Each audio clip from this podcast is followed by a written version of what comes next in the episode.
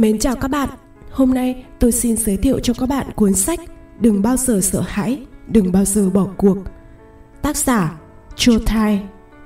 Câu chuyện về ý chí và lòng dũng cảm. Sách được xuất bản bởi nhà xuất bản Lao động Xã hội. Gửi bạn đọc, đây là một câu chuyện có thật. Có phải anh định kể về một anh chàng tên Paul Peterson đã lao ra khỏi vách đá và được cứu sống nhờ người công nhân kỳ lạ Rev người sau đó đã giúp anh ta học cách vượt qua nỗi sợ hãi, sự nghi ngờ và bất hạnh. Bạn có lẽ sẽ hỏi như vậy. Còn đây là câu trả lời của tôi. Câu chuyện này chân thực bởi vì nó có tính thống nhất, một sự thống nhất mà chúng ta đều nhận ra bằng kinh nghiệm cuộc sống của chính mình. Nó không chỉ là chuyện, mà là một phần của câu chuyện đã xảy ra hàng triệu lần từ trước khi Paul gặp Rev trên vách đá ấy và vẫn cứ tiếp tục sau đó. Có thể trong cuộc sống của chính bạn, tôi biết vì nó đã có trong cuộc sống của chính tôi. Ref là niềm tin niềm tin có ở mọi người, trong đó có bạn. Không ai lại muốn làm việc tốt một mình cả. Cho dù bất hạnh có thể nhanh chóng khiến bạn trở nên yếu đuối và tổn thương, nhưng cuối cùng, niềm tin sẽ đem lại sức mạnh và chữa lành vết thương cho bạn. Đó là khi bạn sẵn sàng học, người thầy ấy sẽ xuất hiện. Đó là trong giờ phút tối tăm nhất, ánh sáng rồi sẽ đến. Rep sẽ ở đó khi bạn tới đường cùng và bạn sẽ biết mình đã tới đường cùng khi thấy rep xuất hiện. Bạn sẽ biết đó là rep bởi những bất ngờ đáng kinh ngạc đến nỗi không dám tin chúng là ngẫu nhiên. Những điều sắp xảy ra là những thứ đã được định sẵn, những điều thực sự kỳ diệu. Kỳ diệu không phải là một cách nói quá mức khi nói về những mối quan hệ mà niềm tin tạo ra hay những thay đổi có thể xảy ra trong cuộc đời bạn. Nhưng trước hết, bạn phải hiểu điều kỳ diệu là gì và không phải là gì. Điều kỳ diệu không phải là trò ảo thuật đó là những điều mà sự thay đổi đem lại, những điều mà trước đó bạn đã từng nghĩ là không thể xảy ra. Điều kỳ diệu không phải là một sự kiện, mà là một quá trình. Điều kỳ diệu không phải là một món quà, mà là thứ có được bằng lao động vất vả và những trải nghiệm đau thương. Điều kỳ diệu không phải là đồ miễn phí, mà nó có những sợi dây ràng buộc. Nếu bạn không sẵn sàng chia sẻ nó, thì bạn sẽ không thể giữ được nó. Thực tế, điều kỳ diệu tuyệt vời nhất chính là điều kỳ diệu của sự tự thay đổi từ bên trong rất nhiều điều kỳ diệu được biết đến trong lịch sử là những phép ẩn dụ đơn giản của sự thật này. Mỗi chúng ta đều nắm giữ trong tay mình sức mạnh tạo ra điều kỳ diệu để trở thành một người mà ta đã được định sẵn. 20 nguyên tắc về ý chí và lòng dũng cảm đã được đặt ra làm tựa đề trong các chương cuốn sách này, không phải của riêng tôi. Chúng xuất phát từ những hiểu biết chung và bất tận. Rất nhiều người đã dạy cho chúng tôi tôi hy vọng rằng chúng có thể thay đổi cuộc đời của bạn như đã thay đổi cuộc đời của tôi. Chương 1 Sự quan tâm là nguồn gốc của lòng dũng cảm. Khi vầng dương đã khuất bóng trời Tây Rồi lại chậm chạp in bóng lên trời xanh, Paul Peterson biết rằng đó sẽ là một ngày dài. Đó thực sự là một ngày rất dài. Paul đã đứng ở vách đá suốt một giờ đồng hồ, Ngắm nhìn mặt trời hoàn thành cuộc hành trình như thường lệ của nó Và lắng nghe từng đợt sóng xô vào đá ở phía dưới. Hoàng hôn này sẽ chấm dứt một thập kỷ, Một thập kỷ cố gắng phấn đấu xây dựng ngôi trường của mình trở thành một nơi an toàn cho những đứa trẻ khốn khổ trú ẩn, xa rời cái hệ thống đã không còn bản sắc nữa. Chính vào lễ kỷ niệm lần thứ 10 của trường say Point, giấc mơ ấy đã chấm dứt chỉ bằng một nét mực từ chiếc bút trị giá 80 đô la của một vị giám đốc nhà băng. 10 năm trước đó, chỉ là anh chàng Paul vừa tốt nghiệp trường luật với quyết tâm cứu số những người trẻ tuổi khỏi sự trừng phạt của pháp luật vì những tội lỗi mà họ không đáng mắc phải. Còn bây giờ, anh và gia đình là vật thế chấp, là trường học, là những lời chỉ trích ngày một nhiều hơn và những nhà tài trợ ngày càng ít hơn và xa vời hơn. Buổi sáng hôm đó, anh quan tâm đến mọi thứ. Đó là ngày thứ 3650 anh kéo mình ra khỏi chiếc giường êm ái sau một đêm chưa ngủ đủ giấc rồi choàng lên mình tấm áo khoác và chiếc cà vạt. Anh đã sẵn sàng bắt đầu cuộc chiến. Thế rồi, anh ấy thua. Anh ấy đã mất tất cả, mất tất cả mất tất cả sự quan tâm của mình. Bây giờ, anh đang tựa vào những làn gió mát sưởi trên vách đá, chờ đợi mặt trời biến mất. Và sau đó, anh sẽ bước một bước cuối cùng của cuộc đời mình. Thật là một buổi tối đẹp trời để bay lượn phải không? Paul giật mình trước giọng nói vang lên từ phía sau và một bàn tay vỗ nhẹ vào lưng anh. Bị mất thăng bằng, cả thân hình anh trao đảo, đôi tay quay mòng mòng, chẳng khác nào những cánh quạt bất lực của một chiếc trực thăng vừa bị tê liệt khi đôi chân không còn trên mặt đất nữa Paul cảm nhận được cái cảm giác bồng bềnh, trôi nổi và thời gian như ngừng lại trong phút chốc. Rồi anh ngã lộn nhào và bắt đầu lao theo lực hút của trái đất.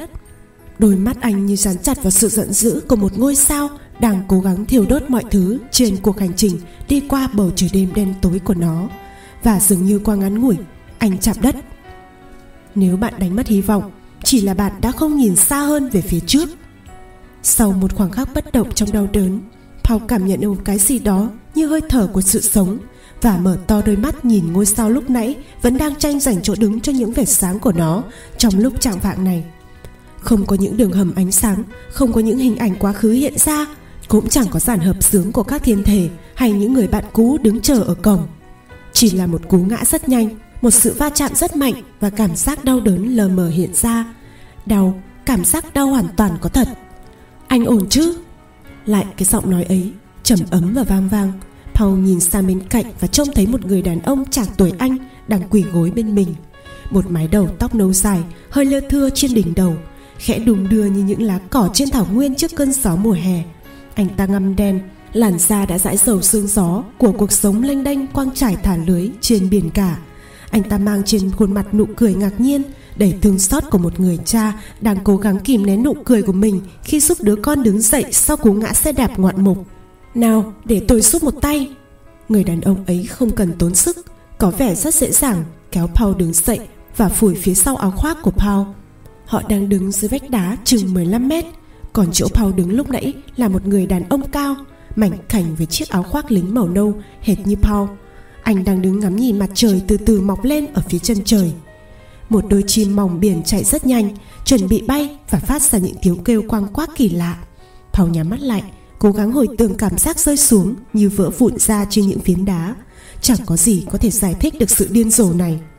Anh đâu có nhảy, Paul, hay ít nhất là chưa nhảy. Thời gian đang quay ngược trở lại, anh có thể nói rằng vở kịch ngày hôm nay hoàn toàn chưa xảy ra. Mặt trời hiện ra sừng sững phía chân trời, khiến người đàn ông trên vách đá trở nên thật nhỏ bé một chiếc máy bay phản lực vụt qua bầu trời, xóa sạch vệt sáng rực rỡ vừa mới cắt ngang vòng trời màu cam. Paul nhìn người đàn ông trong chiếc áo khoác lính, vẫn đang chăm chú ngắm mặt trời lên cao dần, thiêu đốt những đám mây xung quanh. Bóng mặt trời đổ xuống đầu gối anh ta một cách kỳ quái, rồi trong chốc lát lướt qua khuôn mặt đang được ôm trọn trong bàn tay. Đột nhiên, anh ta quay lưng lại rồi bước xa dần vách đá ấy. Chàng ngư dân đặt một tay lên vai Paul và chỉ cho anh lối đi họ bước theo dáng người trong chiếc áo khoác lính của Paul khi anh lê bước xuống chân đồi hai tay thọc vào túi và đôi mắt dán xuống mặt đất ở bãi đầu xe, họ dõi theo hình dáng đó mở cửa xe và đứng đó hồi lâu ngước nhìn ngọn đồi. Anh ta thực sự giống Paul, cao và gầy, sâu gọn gàng, mái tóc nâu chỉ hơi dài một chút và ăn mặc như một người tuổi trung niên đầy tham vọng. Anh đã trải qua một ngày thật tệ, bạn của tôi à, và anh lại chuẩn bị trải qua nó một lần nữa. Lần thứ hai, tôi e là như vậy. Chàng ngư dân mỉm cười, chẳng có vẻ gì ngại ngùng cả. Còn gì nữa nhỉ? Anh sắp sửa xem mình phải trải qua nó đấy. Thôi nào, mau lên xe đi. Chàng ngư dân nhảy qua cửa phía sau chiếc Chevy của Paul mà không cần mở nó. Hình dáng trong chiếc áo khoác lính di chuyển vào ghế tài xế. Mau lên nào, anh ngư dân hét lên. Sẽ rất vất vả để đi qua cửa khi chiếc xe đang chạy đấy. Paul đứng như hóa đá khi nghe tiếng máy nổ lạ lùng nhưng không lẫn vào đầu được của chiếc Chevy giả nua khi động cơ ngừng lại. Nhưng động cơ không hề ngừng lại Bây giờ nó đang chạy không và hút những luồng khói trắng ngược trở lại ống khói. Chàng ngư dân nhòi mình ra khỏi chiếc xe, lôi Paul qua chiếc cửa hậu vẫn đóng kín. Anh chàng cảm thấy gì cả. Có một Paul khác, giờ đây không còn chút nghi ngờ gì nữa. Paul đang quan sát chính mình, khởi động ô tô, bắt đầu lái nó ra khỏi bãi đậu xe, mắt nhìn thẳng phía trước. Này, nhìn xem cậu đang đi đâu vậy? Đồ ngốc, cậu sẽ đâm phải cái gì đó mất thôi. Anh ta không nghe thấy. Chàng ngư dân lên tiếng, hay nhìn thấy gì đâu. Chỉ có một trong hai người có thực thôi Mà sao anh thường tự gọi mình là đầu ngốc vậy Anh ta trông hoàn toàn nghiêm túc Như thể đang thực sự chờ đợi một câu trả lời Paul chỉ khịt mũi và nhìn ra ngoài cửa sổ khi chiếc xe lao nhanh ra khỏi bãi đậu xe. Bây giờ, chiếc xe đã ở đại lộ Fortanel với vận tốc 45 dặm một giờ.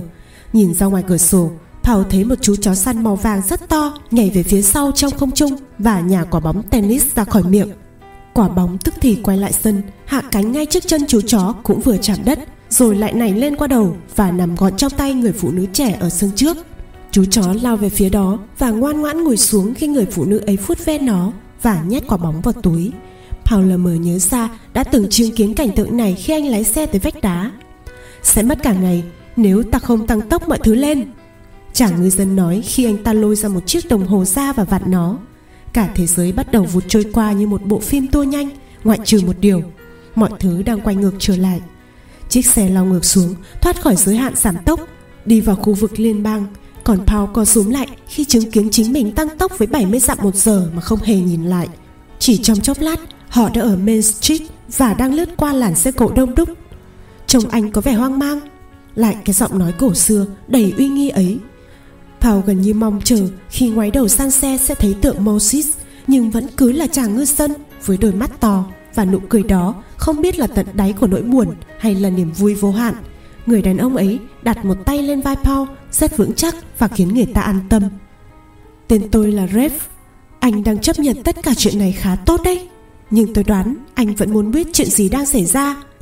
Chiếc xe đang đi theo hình xoắn ốc thoát khỏi giới hạn giảm tốc của bãi đỗ xe ngân hàng First National. Paul gật đầu và người đàn ông bắt đầu. Làm thế nào tôi có thể giải thích chuyện này thật rõ ràng đây? Cái chuyện đi ngược thời gian này Người thường nhìn thời gian theo cái cách mà người kỹ sư đường sắt nhìn những thanh sắt đường dây. Anh vượt qua chúng mỗi lúc chỉ một cái. Những cái phía sau anh cứ lùi xa dần, còn những cái phía trước thì luôn luôn ở ngoài tầm mắt của anh. Khi anh đi vào một đường hầm, anh không có cách nào biết được khi nào mình sẽ nhìn thấy ánh sáng. Anh chỉ có thể tin tưởng rằng chẳng có đường hầm nào kéo dài mãi mãi cả. Còn tôi nhìn thời gian theo cách mà con chim đại bàng nhìn đường dây xe lửa từ trên cao. Cùng một lúc, tôi có thể thấy cả những thanh dây phía sau và những thanh dây phía trước hoàn toàn phụ thuộc vào tốc độ hoặc hướng đi của chính tôi mà con tàu có thể đang chuyển bánh về phía trước phía sau hay đứng nguyên tại vị trí của tôi giống như thế này sợ hãi là một kẻ hèn nhát và dối trá. Nó muốn thấy bạn trở nên yếu đuối, bởi vì chỉ khi đó nó mới có thể mạnh mẽ. Chiếc xe dừng lại ở một khu vực trống. Paul chợt nhớ ra sáng nay đã đậu xe ở không gian chật chội này. Vì muộn một buổi họp rất quan trọng thì mọi thứ đột nhiên hóa đá. Chàng Paul thứ hai kia đang cau có, quắc mắt đầy giận dữ và siết chặt, nắm tay chừng 15 cm phía trên bảng đồng hồ.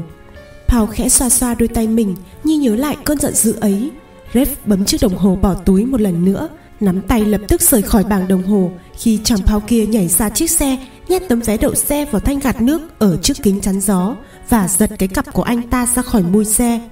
Họ đi theo hình ảnh chàng Paul khi anh ta bước đến phía thang máy. Khi con tàu vào đường hầm, Rev lại tiếp tục.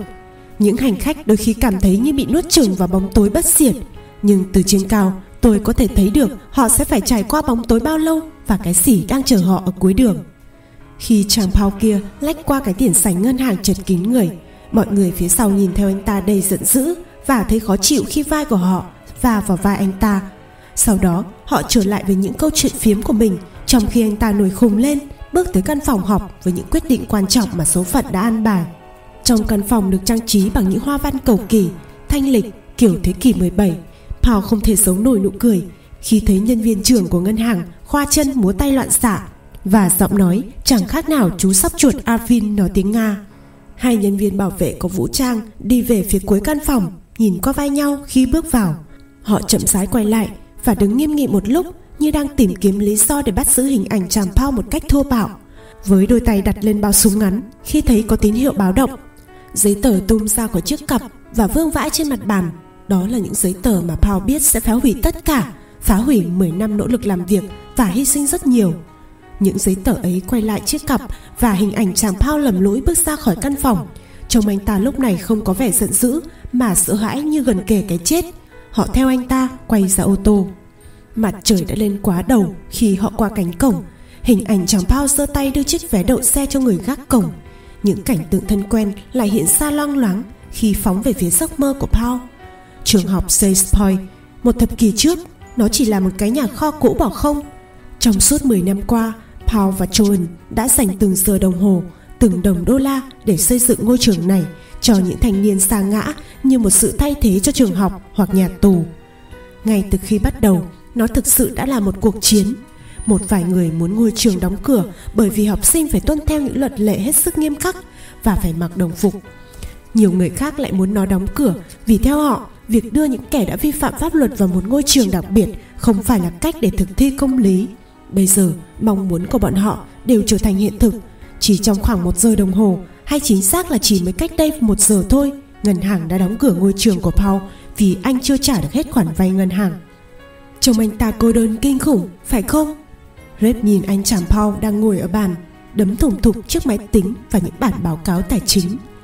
Cô đơn và sợ hãi, chẳng hiểu sao hai cái cảm giác ấy dường như luôn đồng hành cùng nhau. Hình ảnh chàng Paul lại nhét đống giấy tờ vào chiếc cặp, rời khỏi tòa nhà và đi về phía bãi đậu xe. Anh ta gật đầu cụt lùn với mấy cậu học sinh đồng phục chỉnh tề khi chúng chạy dọc hành lang theo hướng ngược lại. Bảng đồng hồ chỉ 8 giờ khi họ rời khỏi đường cao tốc và đi về phía ngoại ô.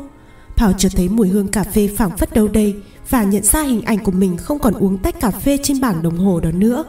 Chiếc xe đi chậm lại rồi dừng hẳn ở ngay lối vào căn nhà màu trắng xây theo kiểu kiến trúc Victoria của Anh. Cho dù đã bao năm trôi qua, cách trang trí nhà cửa của Joan vẫn cứ đẹp làm sao. Người lái xe nhìn chằm chằm vào ngôi nhà trong giây lát, đưa chiếc xe quay lại và hoàn toàn không biết gì về những người hành khách ở ghế sau. Anh ta ngoái đầu nhìn sau trong khi lái xe vào lối đi. Hai người họ lại tiếp tục theo sau khi anh ta quay vào nhà, chào lũ trẻ, hôn người vợ ở ngay trước cửa và đi vào bếp. Cả buổi sáng này tôi cũng biết. Paul nhìn vào bếp để khao khát, tự hỏi liệu anh có thể ôm Chun lần nữa không và cô ấy sẽ thế nào khi nghe tin anh tự tử. Paul nhìn hình ảnh của mình như một cuộn băng tua nhanh. Giờ đây anh đang lơ đễnh khuấy bọt kem rất xa khỏi tách cà phê. Sau đó Joan và chàng Paul ấy rời khỏi chiếc ghế, ánh đèn phụt tắt và những bước chân của họ tiến về phía phòng ngủ. Paul xoa xoa hai thái dương và đi tới chiếc ghế mềm quen thuộc của mình. Từ phía sau, anh nghe tiếng còi ô tô đáng ghét, nhưng âm thanh ấy dường như không phải từ phía sau. Xin lỗi anh bạn, Rev cười. Mọi thứ hiện tại đang thay đổi, thời gian đang bắt đầu trôi đi một lần nữa. Chúng ta sẽ có một ngày bận rộn phía trước đây. Paul nhìn thấy Trần sắp xếp lại đồ đạc trong bếp và biến mất sau cánh cửa chặn bát đĩa khi pha cà phê. Chương 2 Sợ hãi chỉ tấn công kẻ yếu đuối Vì thế hãy đối mặt với nó bằng sức mạnh Từ cánh cửa ra vào Paul quan sát hình ảnh của mình bước vào bếp. Trước đó, anh đã không hề để ý rằng Chiếc nơ đeo cổ của mình hơi lệch Và trông anh thật xanh xao Trong bộ vest sắn màu xanh sẫm. Anh theo dõi chính mình ngồi vào bàn ăn sáng Khi chuồn bưng lên hai tách cà phê đang bốc khói. Sao anh không ăn một chút đi Paul Đã hàng tuần nay, anh chỉ uống cà phê và ăn đồ ăn vặt rồi. Anh ta khuấy bát ngũ cốc, Nhưng không hề ăn một miếng. Có phải đêm qua anh lại thấy ác mộng không? Paul khẽ thổi tách cà phê. Em biết họ chuẩn bị làm gì hôm nay phải không? Paul Anh kiệt sức mất rồi. Gọi điện và nói với họ, Hôm nay anh không thể tới được. Ở nhà nghỉ ngơi đi. Hãy nói với họ là anh ốm. Anh không thể. Anh đã chuẩn bị sẵn sàng cho buổi họp với ngân hàng chiều nay. Anh không biết mình sẽ làm gì nữa, Nhưng anh phải làm gì đó. Họ sắp đóng cửa trường học mất rồi.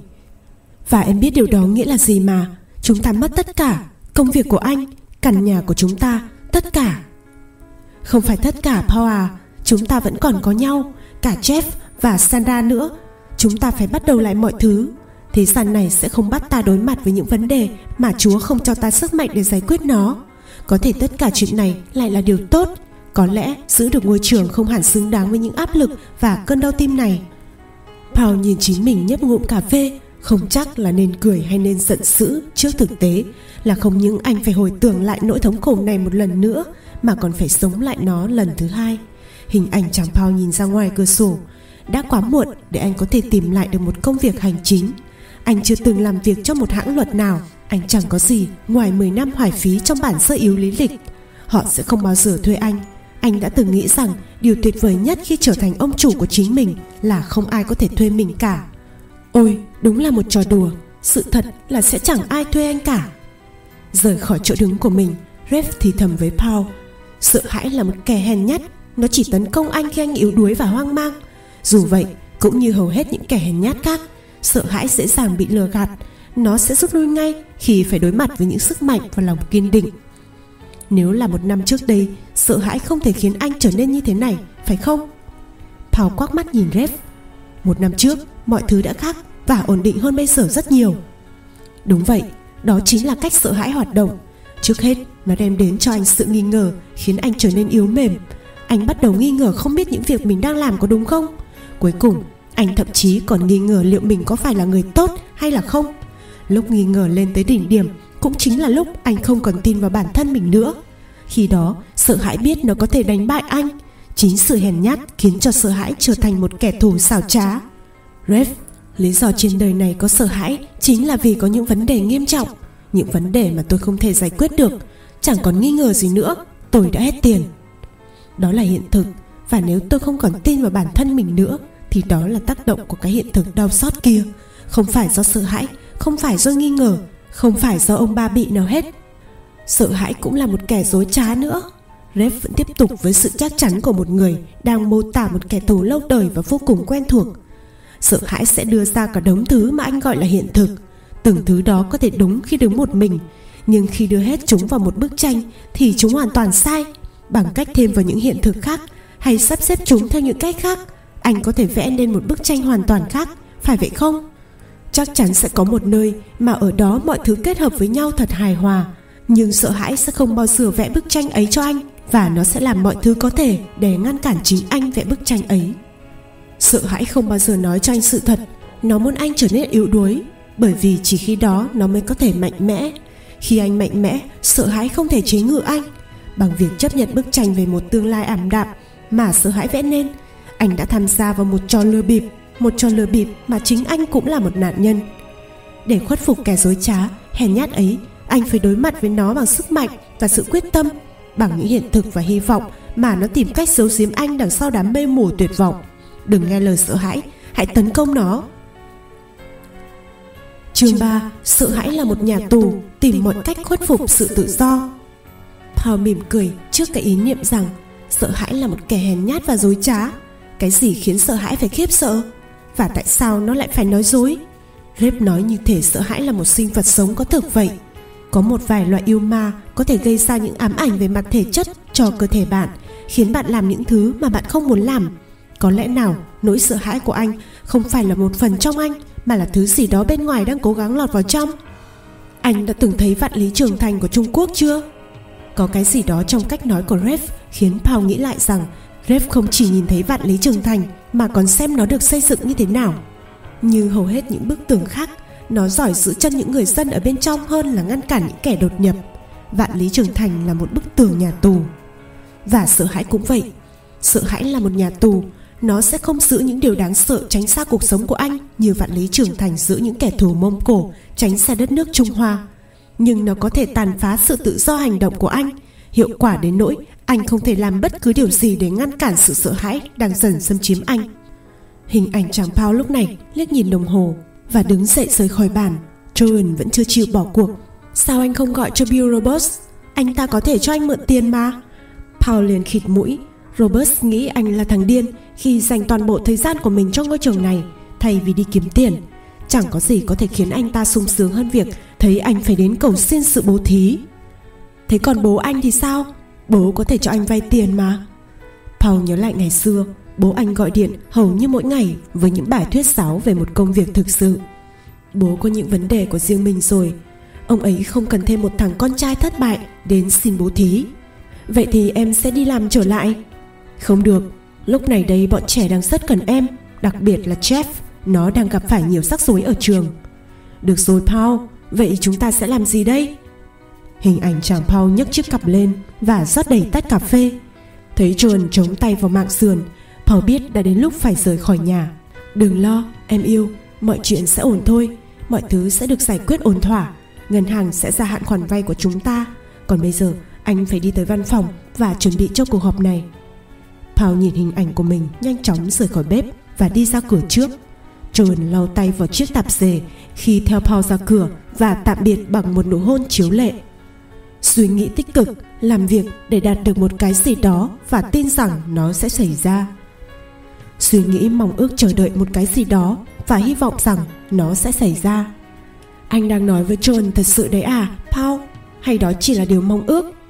Paul sửng sốt trước cách hỏi của rev nhưng câu hỏi thì chỉ chấp nhận một câu trả lời đúng duy nhất anh làm tôi ngạc nhiên đấy rev anh đã từng nghe về sức mạnh của những suy nghĩ tích cực chưa? Tất nhiên là rồi. Thực tế là tôi luôn nghĩ mình đã đóng góp một phần không nhỏ vào việc viết cuốn sách có tên như vậy đấy. Thế nhưng, anh có biết sự khác biệt giữa ước mơ và hành động không? Hãy nói tôi nghe xem. Suy nghĩ tích cực là tin rằng thứ gì đó sẽ xảy ra, Còn suy nghĩ mong ước là hy vọng rằng nó sẽ xảy ra. Suy nghĩ tích cực làm việc để điều đó xảy ra. Còn suy nghĩ mong ước chỉ chờ đợi điều đó mà thôi. Suy nghĩ mong ước là chiếc khóa mà sợ hãi đặt ở cánh cổng nhà tù của nó. Anh biết thủ thuật cướm tốt, cướm xấu chứ?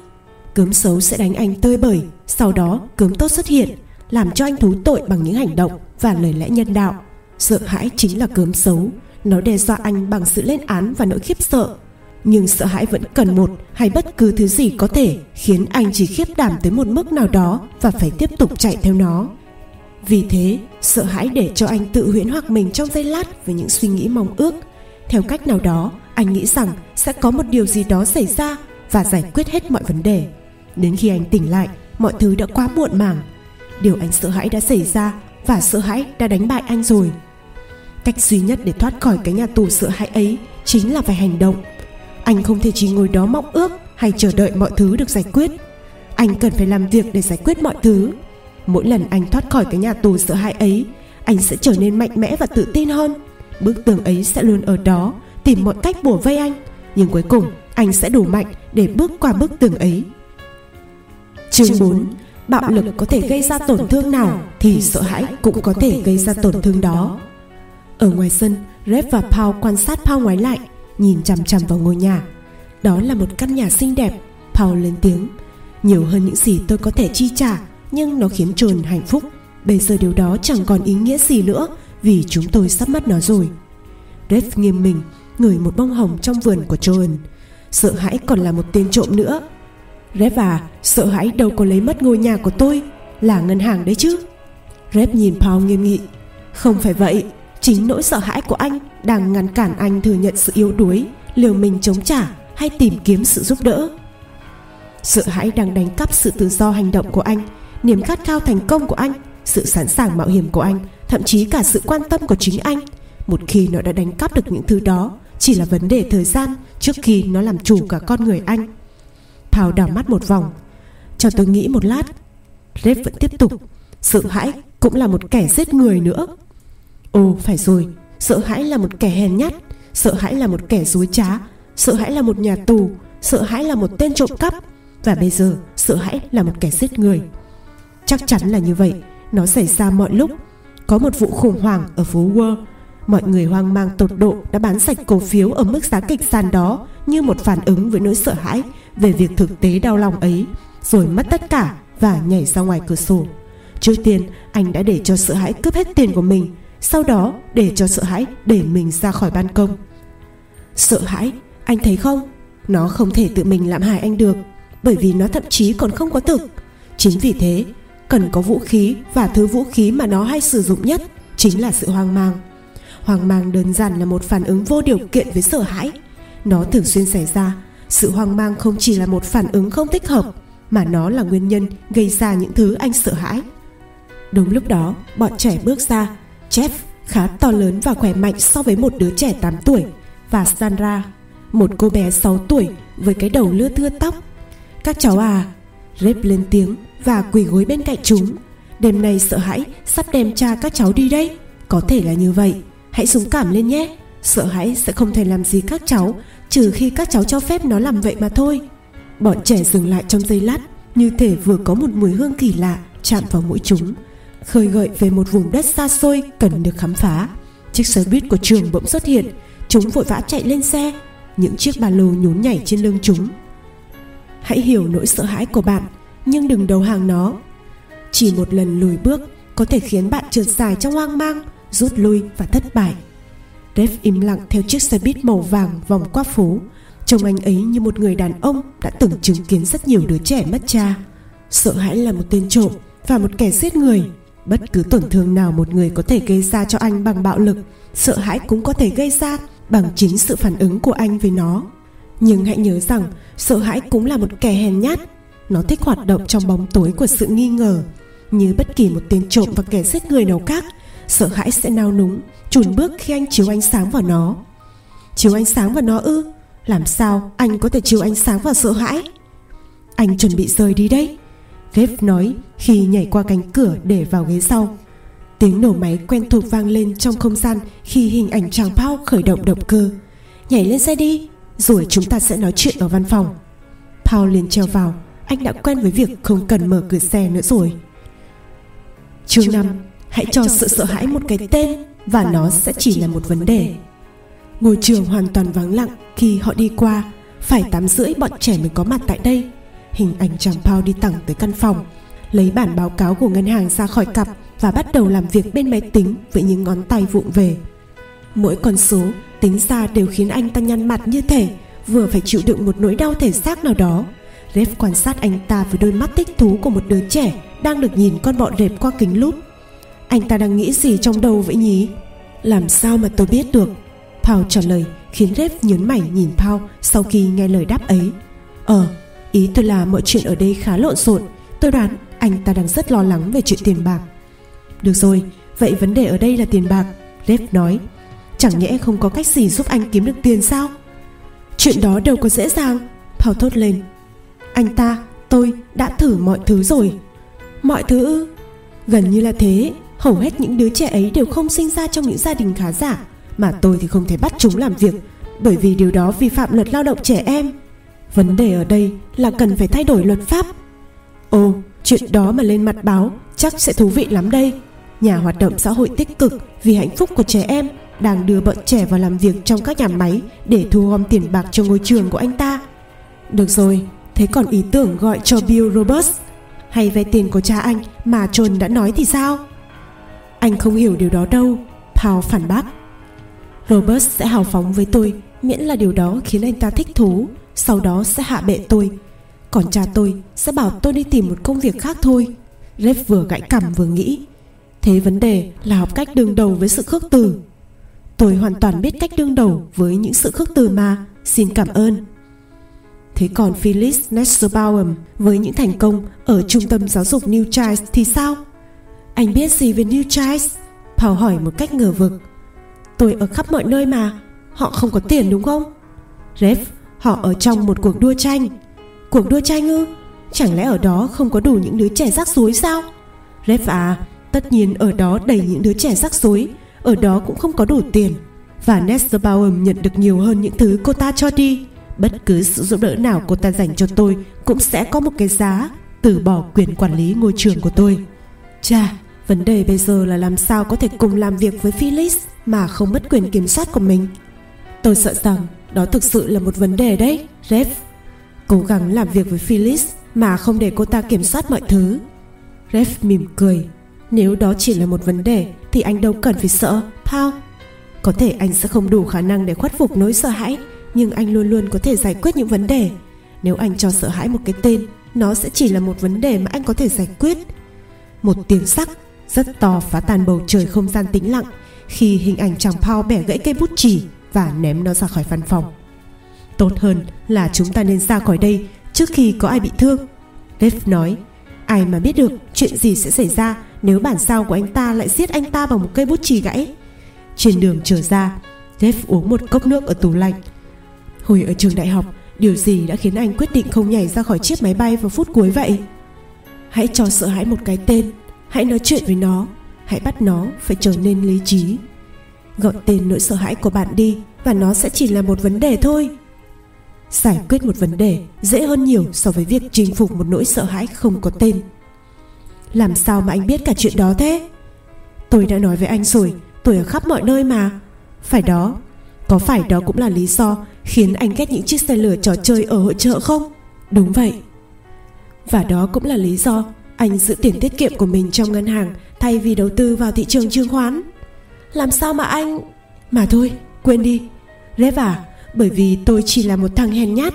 Lý do khiến tôi chẳng có chút vinh quang nào chính là vì tôi không có những sự cảm.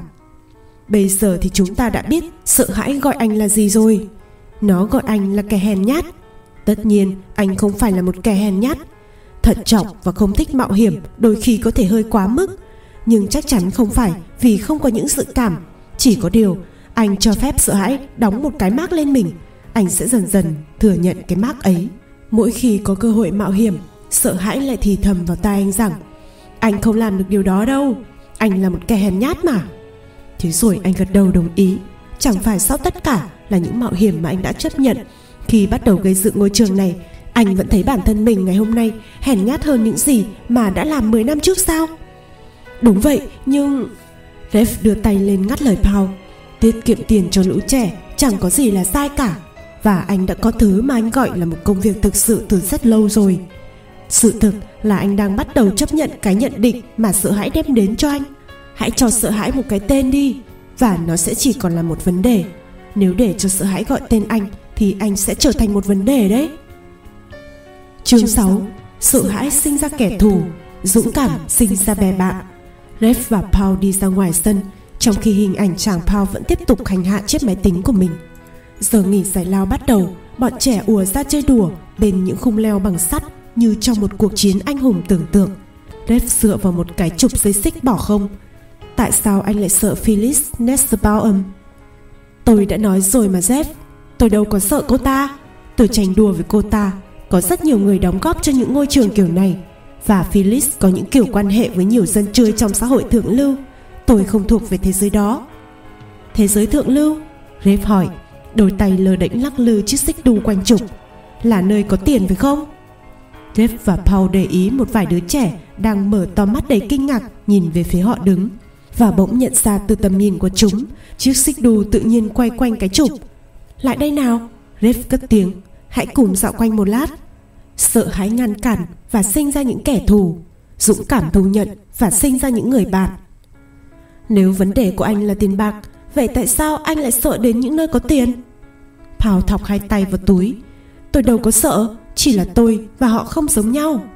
Đôi lông mày của Ref lại dướn lên. Thế họ là người như thế nào? Ngạo mạn, họ khinh bỉ tôi và chiếc áo khoác bằng vải tít rẻ tiền của tôi. Cuộc đời này quá ngắn ngủi, không thể động tới. Những lời cuối như rơi vào khoảng không khi Paul nhìn về những đứa trẻ, những đứa trẻ của anh đang chạy quanh sân trường. Tới những kẻ thù, ở đó là một vấn đề thực tế. Với một vài người trong số họ, suốt 10 năm qua, họ cố gắng đóng cửa ngôi trường của tôi, và bây giờ có vẻ như họ sắp làm được điều đó. Một quả bóng rổ lăn tròn trên cỏ về phía họ. Ref liền đá quả bóng lại, khiến một chú nhóc đang đuổi theo nó vô cùng sửng sốt. Phải thôi ngay mấy việc này mới được, Ref tự nhủ. Có lẽ họ không hiểu điều anh đang cố gắng làm. Anh mới là người không hiểu, Ref. Họ không muốn hiểu. Đúng. Rev đáp lại đó chính là điều gây sợ hãi cho người ta đấy sợ hãi ư họ đâu có sợ tôi cơ chứ anh có chắc không Rev dừng lại và nhìn Paul nếu một buổi tối anh dẫn mấy đứa trẻ ở trường tới trước cửa nhà họ và hát bài Giáng sinh, liệu họ có bước ra ngoài để xem không? Ý kiến hay đấy. Rep dừng lại ở một cái cây sồi lớn và lôi ra từ túi một nắm đậu. Anh dừng lại để cho một đôi sóc dám ăn và trong chốc lát dường như chẳng quan tâm tới bất cứ thứ gì khác trên đời. Khi đôi sóc chạy đi với hai má căng phồng, anh lên tiếng. Đó là một cách khác sợ hãi tàn phá anh. Xin lỗi, Dường như tâm trí của Paul vẫn đang ở chỗ mấy chú sóc đang tung tăng leo cây Hãy nhớ tôi đã nói thế nào về phản ứng của anh với sợ hãi Có thể khiến anh mất tự chủ Thậm chí mất cả cuộc sống của mình Một cách khác sợ hãi có thể tàn phá chính anh là tạo ra những kẻ thù Sợ hãi muốn tách biệt bất cứ ai với anh. Bất cứ ai khiến anh cảm thấy không thoải mái, Dù chỉ một chút thôi. Bất cứ ai nghi ngờ những ý kiến và quan điểm của anh. Cùng lúc, nỗi sợ hãi của anh tách biệt ra, thì nỗi sợ hãi của họ cũng tách biệt anh. Sau đó khá nhanh thôi, họ không chỉ khác biệt mà họ xấu xa. Và tất nhiên, anh không chỉ khác biệt với họ, anh cũng xấu xa nốt. Khoảng cách từ xấu xa trở thành sai trái chẳng lớn chút nào và khoảng cách từ sai trái trở thành kẻ thù cũng rất gần sợ hãi ngăn cản và tạo ra những kẻ thù cần phải có lòng dũng cảm rất lớn mới có thể phá bỏ bức tường ngăn cản ấy và vươn tới những con người khác biệt với anh Điều đó nghe rất tuyệt, Rev. Nhưng ở trong thế giới thực có rất nhiều mối hiểm họa rình dập ta khi cố gắng vươn tới và chạm vào tất cả mọi người. Tin vào kẻ thù chính là cách nhanh nhất để đánh mất tất cả mọi thứ mà anh có. Mọi thứ Rep trả lời. Không phải mọi thứ Paul à, nó không phải là mọi thứ khi anh nhìn vào toàn cảnh bức tranh. Chương 7 Sợ hãi lưu mở trong bức tranh toàn cảnh Hình ảnh trang Paul thắng gấp phanh xe và lầm rầm chửi rủa ông già vừa băng ngang xe anh ta Đó là lần thứ ba họ thoát hiểm trong đường tơ kẽ tóc kể từ lúc rời khỏi trường. Anh có biết? Giọng rếp vang lên the thé. Nếu đây là cách anh thường lái xe thì anh may mắn hơn nhiều so với những gì tôi nghĩ đấy. Thật thú vị, tôi có thể sợ mất trường học và có thể tôi sợ những người giàu có, nhưng ít nhất ở sau vô lăng tôi là người đàn ông vượt lên nỗi sợ hãi. Này anh bạn, nhiều khi một chút sợ hãi lại là điều tốt đấy. Rep mỉm cười trả lời. Sự thực là một chút sợ hãi có thể có ích nếu nó giúp anh nhìn thấy bức tranh toàn cảnh. Lại đây nào, chúng ta cùng đi dạo một lát. Bây giờ ư, chúng ta không thể đi dạo được, chúng ta sắp tới ngân hàng rồi. Không vấn đề gì. Rev rút chiếc đồng hồ ra khỏi túi và bấm nút. Ngay lập tức, mọi thứ ngừng lại. Rev bước ra ngoài, kéo Paul theo sau. Họ đi xuống một con hẻm chật hẹp. Paul vô cùng ngạc nhiên khi thấy thời gian đã dừng lại. Nhưng anh vẫn ngửi thấy mùi rác thải Tới chừng giữa con hẻm, Rev dừng lại và nhìn một người đàn ông đang ngủ trong chiếc chăn được làm từ những tờ báo. Một chai rượu đã cạn thò ra từ chiếc túi màu nâu cạnh đầu ông ta. Đây có phải là mất tất cả như anh nói không? Rev hỏi. Gần như thế. Được rồi, hãy nhìn đi. Một hình ảnh xuất hiện trên bức tường gạch ngay trước mắt họ, như thể có một chiếc tivi màn ảnh rộng lắp ngay tại đó. Có hai người đàn ông đứng trên sân khấu một người đang đưa cho người kia một tấm bảng màu vàng và nói Jack O'Mara đã thất bại nhưng ông ấy không bao giờ để cho mình bị lãng quên ông ấy đã tự kéo mình ra khỏi tầng lớp cặn bã của xã hội và Chúa đã cho ông ấy nghị lực để từ bỏ rượu. Cho tới bây giờ, không có ngày nào Jack không có mặt trên phố để giúp đỡ những con người khốn khổ, chỉ cho họ cách đứng dậy sau khi vấp ngã. Xin hãy dành một tràng pháo tay thật lớn. Khi hình ảnh ấy mở đi, Paul trông thấy những giọt nước mắt lăn dài trên gò má hồng hào, đầy nếp nhăn của Jack. Anh nhìn xuống người đàn ông trẻ đang nằm trên mặt đất. Trông anh ta bây giờ có vẻ già hơn nhiều so với hình ảnh của mình trong tương lai. Dave cúi xuống, đặt một mảnh bao khác trên vai Jack. Tôi đoán chừng nào, anh vẫn còn hơi thở, Anh còn chưa mất tất cả. Họ đi bộ dọc theo con hẻm và băng qua đường. Một người đàn ông già nua và một cậu bé đang ngồi ở trạm xe buýt. Lại đây nào. Rep thúc sục. Hãy nghe thử, dù chỉ một phút thôi. Cậu bé nói. Tất cả mọi người đều nói rằng Ông đã từng rất giàu có. Có thật không ạ? Ông già mỉm cười đầy trìu mến. Nếu ý cháu là có phải Ta đã từng có rất nhiều tiền không? Thì đúng vậy Ta đã từng rất giàu có. Ta có một chiếc xe hơi thật lớn Và một tài xế riêng lái nó. Vào mỗi buổi sáng Mọi người đều nói Chúc một ngày tốt lành. Thật lịch sự Bởi vì tất cả bọn họ đều sợ ta. Ông già nhìn cậu bé và nháy mắt. Ồ, ngày đó ta khá khắc nghiệt. Ta luôn la ó, mắng mỏ và đối xử với nhiều người khá tệ. Nhưng ta kiếm được rất nhiều tiền. Wow, đôi mắt của cậu bé mở to, đầy khao khát. Thế chuyện gì đã xảy ra ạ? À? Ông già khẽ nhíu mày rồi lắc đầu. Ban đầu chỉ là có vài chỗ không ổn Có rất nhiều lý do Nhưng chủ yếu là do ta đã quá mệt mỏi. Và rồi công việc tuột dốc nhanh đến nỗi Ta chẳng thể làm gì được. Đôi mắt cậu bé cụp xuống. Chắc hẳn bây giờ ông rất buồn phải không? Ông già liền bật cười. Buổi sáng hôm nay ta ngồi đây với một người đàn ông trẻ tuổi đầy say mê. Sau đó ta sẽ vào thư viện đọc sách một lát Và cho lũ sóc ở công viên ăn. Khi ta về nhà Một người phụ nữ tuyệt vời Người đã chịu đựng ta suốt bao năm qua Sẽ nấu món súp cho ta. Và bà ấy sẽ nhảy dựng lên Khi ta khẽ vỗ vào mông như thể Bà ấy lần đầu tiên gặp phải chuyện đó. Cho dù ta đã làm thế suốt 36 năm nay Cậu bé hơi đỏ mặt và nhìn đi chỗ khác. Ông già lại vuốt mái tóc. Không, ta tin là mình không buồn. Rep lại khiến mọi thứ ngừng lại Và họ quay sang ô tô.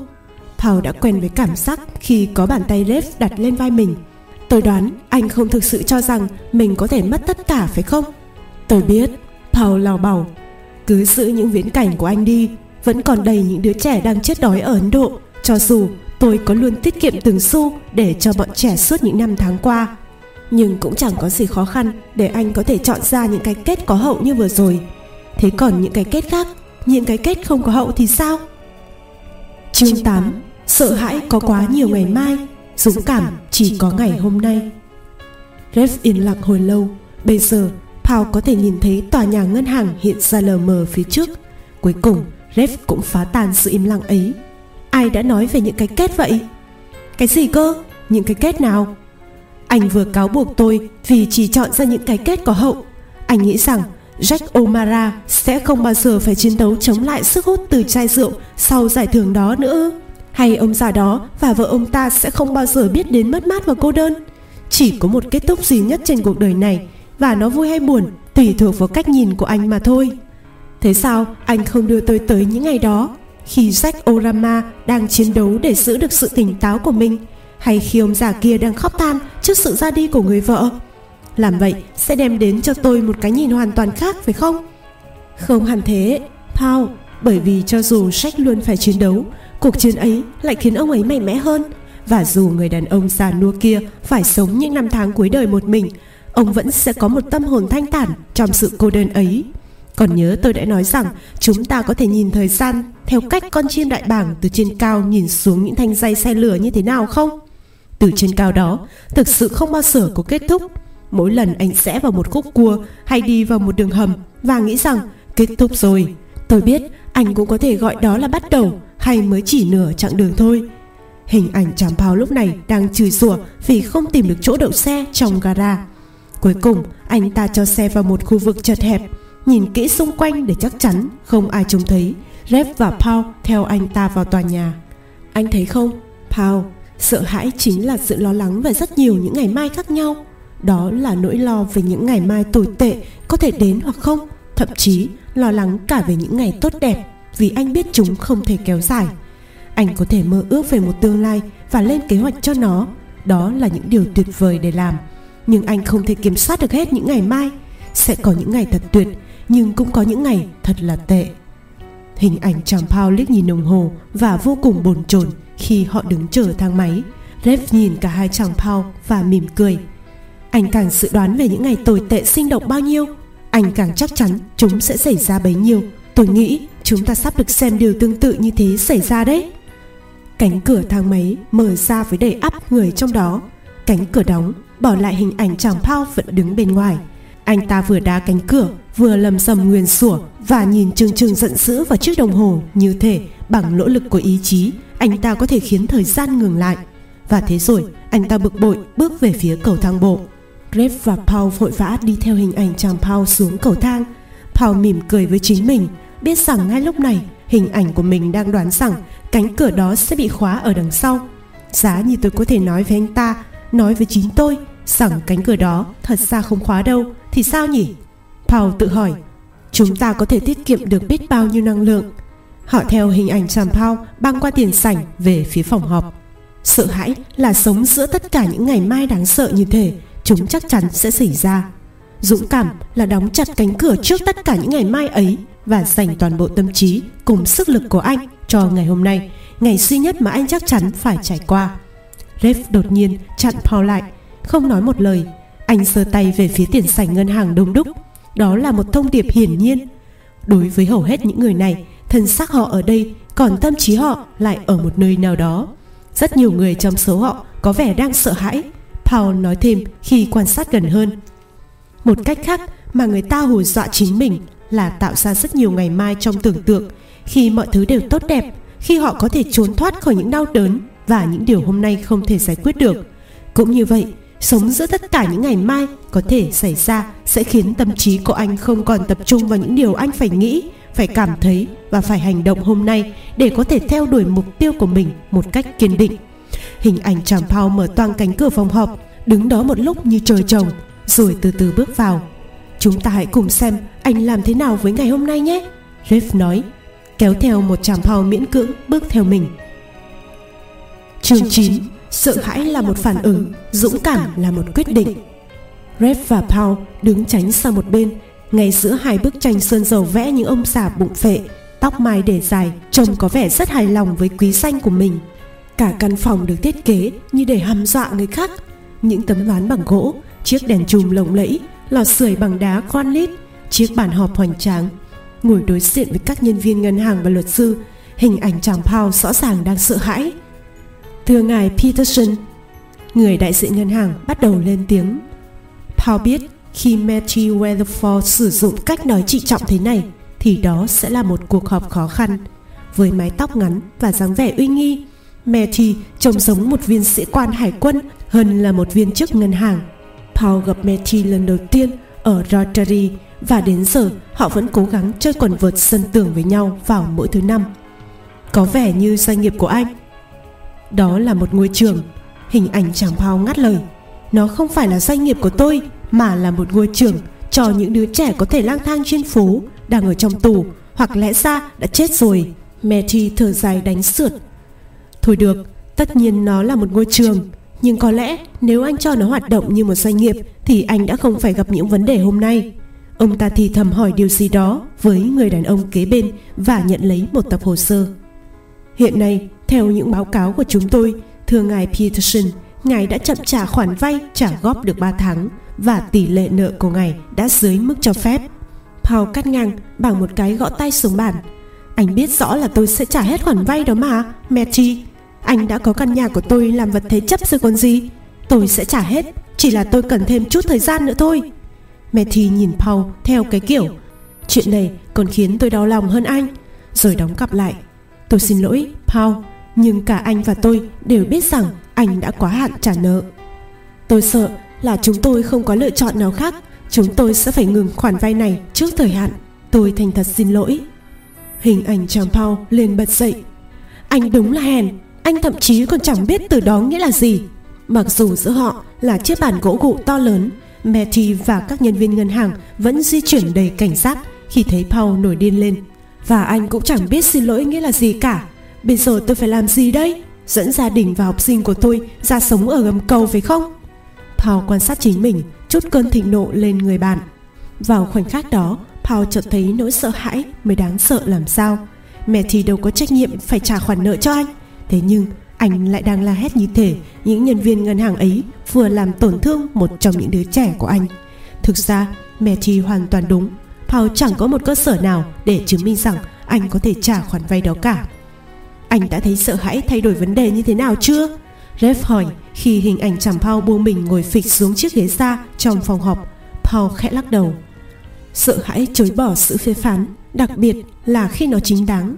Thay vì đối mặt với vấn đề một cách chín chắn và lý trí, nó lại dùng cơn giận dữ, cảm giác tội lỗi và sự thương xót bản thân để soi xét cuộc tranh luận. Nó không muốn nghe những điều anh chưa làm nhưng nên làm và thay vào đó, nó tìm cách đổ lỗi cho người khác về tình cảnh khó khăn của anh. Các nhân viên bảo vệ xuất hiện ở cả hai cửa, nhưng Matty ra hiệu cho họ ra ngoài. Mọi thứ đều ổn cả. Có lẽ ai đó nên hộ tống ngài Peterson ra xe. Hình ảnh chàng Paul đóng sập chiếc cặp của anh ta lại. Tôi chẳng cần ai hộ tống hết. Tôi biết lối đi. Rev liền huých tay Paul Tốt hơn là chúng ta nên khẩn trương Nếu muốn theo kịp anh ta Hãy đi lối tắt nào Rev kéo Paul xuyên qua phòng của nhân viên thủ quỹ, Sau đó băng qua khu vực thanh toán ra tiền sảnh Hình ảnh chàng Paul đang nổi khùng lên Va vào tất cả những người chặn lối đi của anh ta Hãy nhìn vào khuôn mặt đó rip nói Và tất cả sự giận dữ ấy Anh sẽ không bao giờ biết rằng Anh ta đang chạy trốn trong sợ hãi Cả hai bị bỏ lại phía sau khi hình ảnh chàng Paul băng băng tiến ra cửa chính. Tất nhiên anh ta sợ. Paul chống chế, do thấy ngượng ngùng vì những hành động ấy bị người ngoài nhìn vào hơn là chính anh tự nhìn vào bản thân mình. Anh ta sắp sửa mất tất cả mọi thứ, anh ta phải sợ hãi chứ. Mọi thứ ư? Red mỉm cười. Đừng có cho tôi xem lại cái viễn cảnh phi lý đó lần nữa, ref. Tình huống này là bất khả kháng, anh biết mà. Trước mặt họ Hình ảnh chàm Paul quật mạnh chiếc cặp vào mui xe và xé toạc tấm vé phạt đậu xe cải dưới thanh gạt nước ở kính chắn gió. Anh ta quăng chiếc cặp vào ghế ngồi, nhảy lên xe và đấm mạnh vào bảng đồng hồ. Không phải là bất khả kháng, Paul ạ. Chỉ là anh chưa quyết định sẽ dũng cảm giải quyết nó như một vấn đề thay vì phản ứng với nó như một mối đe dọa. Sợ hãi là cha mẹ của cả lòng dũng cảm và sự hèn nhát. Anh sẽ chọn nuôi dưỡng đứa trẻ nào? Chương 10 Có niềm tin, sợ hãi sẽ trở thành đồng minh Chiếc Chevy kêu lọc cọc khi đi qua bãi đậu xe đầy sỏi và nổ ầm ầm khi hình ảnh chạm phao tắt động cơ. Anh ta gục đầu xuống vô lăng hồi lâu rồi để chìa khóa lại trong xe và trèo ra ngoài. Từ hàng ghế sau, rep và Paul quan sát anh ta leo lên đồi, đi về phía những vách đá. Có phải tôi chuẩn bị nhảy không? Paul hỏi khi nhìn hình ảnh của mình biến mất sau đỉnh đồi. rep khẽ cười Anh không biết sao Tôi biết rằng vào khoảnh khắc này Tôi, cái tôi đang ở trên kia ngắm mắt trời lặn Có ý định kết thúc cuộc đời mình Rev không cười nữa Và nhìn Paul chăm chú đến nỗi Anh phải quay đi chỗ khác.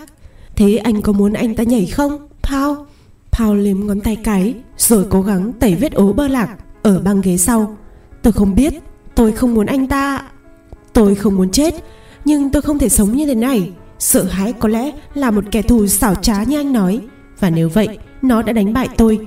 Giờ tôi thực sự muốn nó chấm dứt. Rev nhìn Paul thật kỹ, Sau đó bước ra ngoài ô tô. Anh nghiêng đầu ra hiệu cho Paul theo sau, Rồi đi lên con đường. Mặt trời chiếu sáng cả bầu trời nhá nhem, Như thể nó là thánh đường lộng lẫy Với những tấm kính màu của Chúa. Paul trông thấy mái tóc của mình bay bay trong làn gió nhẹ Bên những vách đá.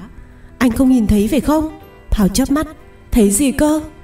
Thấy sợ hãi, đang đứng ngay sau anh đằng kia, Chuẩn bị xô anh ra khỏi mỏm đá. Anh không thấy nó phải không? Không, tôi không thấy nó rép à. Anh không thể thấy bởi vì nó không có ở đó. Nó chẳng là gì cả, Thậm chí một làn khí cũng không. Nó chỉ là điều bị đặt trong trí tưởng tượng của anh mà thôi. Thế nhưng anh lại sắp bị nó đẩy vào chỗ chết đấy. Bóng tả dương chạm vào đường chân trời Và dần dần khuất bóng. Người đàn ông ở rìa mỏm đá Nhìn chằm chằm vào quần sáng ấy Và vòng tay ôm lấy hai vai mình Như đang cố gắng giữ chút hơi ấm Trước cơn gió mùa đông. Anh thấy chưa, Paul? Rip tiếp tục. Người đàn ông ở đằng kia Không thể đưa tâm trí mình thoát khỏi những ngày mai đen tối ấy Nếu anh ta có niềm tin, Sợ hãi có thể sẽ trở thành đồng minh của anh ta Giờ đây, chỉ còn một phần tư quả cầu lửa chiếu những tia sáng yếu ớt ở đường chân trời. Nó lia lưỡi kiếm màu cam sáng lóa trên lớp lớp sóng biển và mũi kiếm chỉ thẳng vào người đàn ông ở rìa mỏm đá. Paul không còn tập trung được nữa trước cảnh tượng buồn thảm đang hiện ra ngay trước mắt mình. Có phải anh sắp thấy chính mình tự tử không? Anh ép mình tiếp lời Rev. Làm thế nào sợ hãi có thể trở thành đồng minh? Rev nhìn Paul, nhưng đôi mắt của người đàn ông trẻ vẫn sán chặt vào cái hình hài đang in bóng trên bầu trời buổi hoàng hôn. Nếu anh có niềm tin thì sẽ chẳng có gì phải sợ. Tin vào ý nghĩa cuộc sống và những mục tiêu của cuộc đời anh và rồi sợ hãi đơn giản sẽ chỉ là một lời cảnh báo rằng anh chưa sẵn sàng cho thử thách làm chủ nỗi sợ hãi của mình và nó sẽ trở thành đồng minh Mảnh sáng cuối cùng của mặt trời dập dềnh trên mặt biển trong giây lát như chiếc nhẫn kim cương trên bàn tay của nàng công chúa nghịch ngợm, rồi từ từ chìm xuống. Hình ảnh chảm phao tiến sát tới mép đá. Vào giây phút đó, cả khoảng trời màu cam ngây nga, tráng lệ như hút lấy toàn bộ không khí xung quanh. Dường như tất cả cái đẹp trên đời đều gói gọn trong buổi hoàng hôn cuối cùng này. Ở phía vách đá, hai cánh tay của chảm phao buông thõng xuống hai bên Paul muốn hét lên, Muốn kéo chính mình ra vách đá đó, Nhưng nỗi kinh hoàng như trói chặt anh lại. Người đàn ông ở rìa mỏm đá Bước thêm một bước Rồi tựa vào những làn gió. Ngay lập tức, cả ngọn đồi trở nên trống vắng, Không còn ref Không còn âm thanh, Không còn không khí. Paul thấy mình bị kéo mạnh Và ném về phía mặt trời vừa lặn. Ở rìa mỏm đá, Như thể anh vừa đập vào một bức tường vô hình Rồi bị giật mạnh xuống dưới anh trông thấy hình hài của chính mình đang dãy sụa ở phía dưới và biết rằng chỉ một giây nữa thôi cả hai sẽ hòa làm một. Chương 11 Kiên trì theo đuổi mục tiêu của bạn Paul, Paul, tỉnh dậy đi Có chuyện gì vậy? Tiếng thét như vẫn còn vang vọng Qua các ngóc ngách tối tăm Trong tiềm thức mờ nhạt của Paul Bộ đồ ngủ của anh ướt đẫm Anh nắm chặt chiếc gối Như đang nắm chiếc dây an toàn vậy Cái cảm giác ngã xuống đột ngột chấm dứt nhưng không có sự va chạm nào hết. Chỉ có cảm giác đôi tay của John đặt lên vai anh và giọng nói của cô ngay bên tai. Ổn rồi, Paul, đó chỉ là một giấc mơ, chỉ là một cơn ác mộng thôi. Paul mở to mắt, bằng cách nào anh lại có thể quay về căn phòng ngủ của mình? Mấy giờ rồi? Bây giờ còn chưa tới 6 giờ, anh hãy cố gắng ngủ thêm chút nữa đi được không? Paul cố nhấc mình ra khỏi giường, nhưng John ấn anh nằm lại. Đã hoàn toàn kiệt sức, anh nhắm mắt và thử liên kết mọi thứ lại với nhau. Đó không thể là một giấc mơ được. Nó rất thực.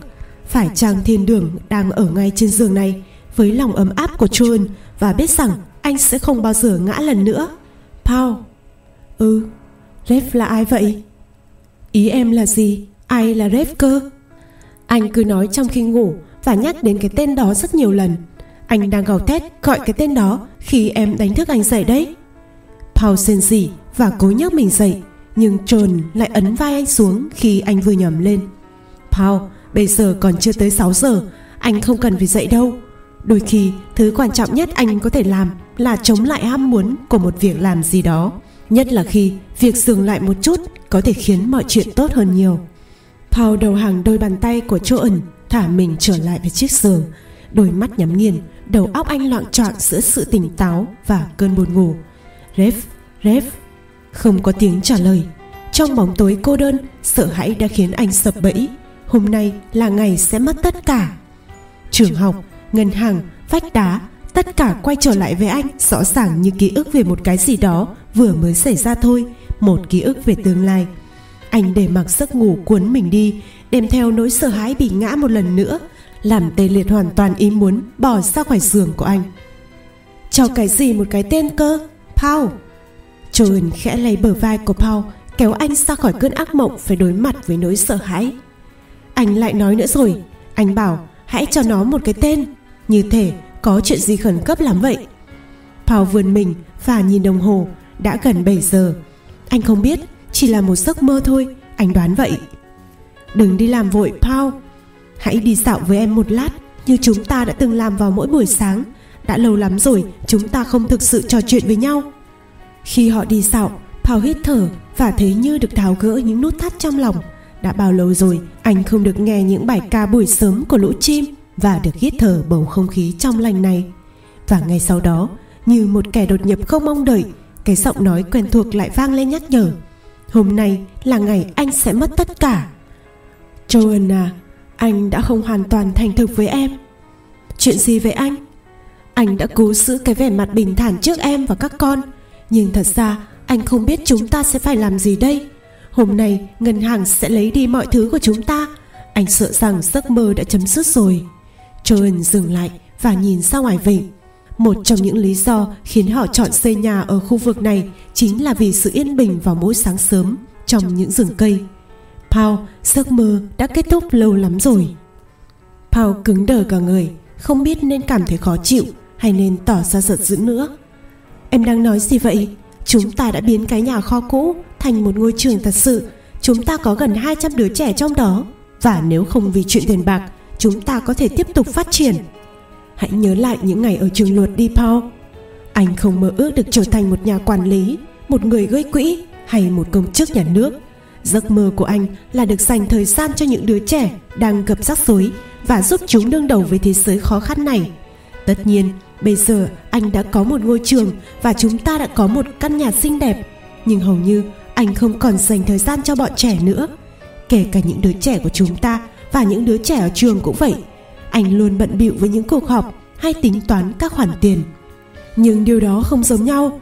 Việc anh đang làm... Joan liền đưa tay ngắt lời anh cái lý do của anh thật cao đẹp nhưng bất cứ một ai nhìn vào những điều anh thực sự làm mỗi ngày đều thật khó lòng có thể phân biệt anh với những bạn bè của anh.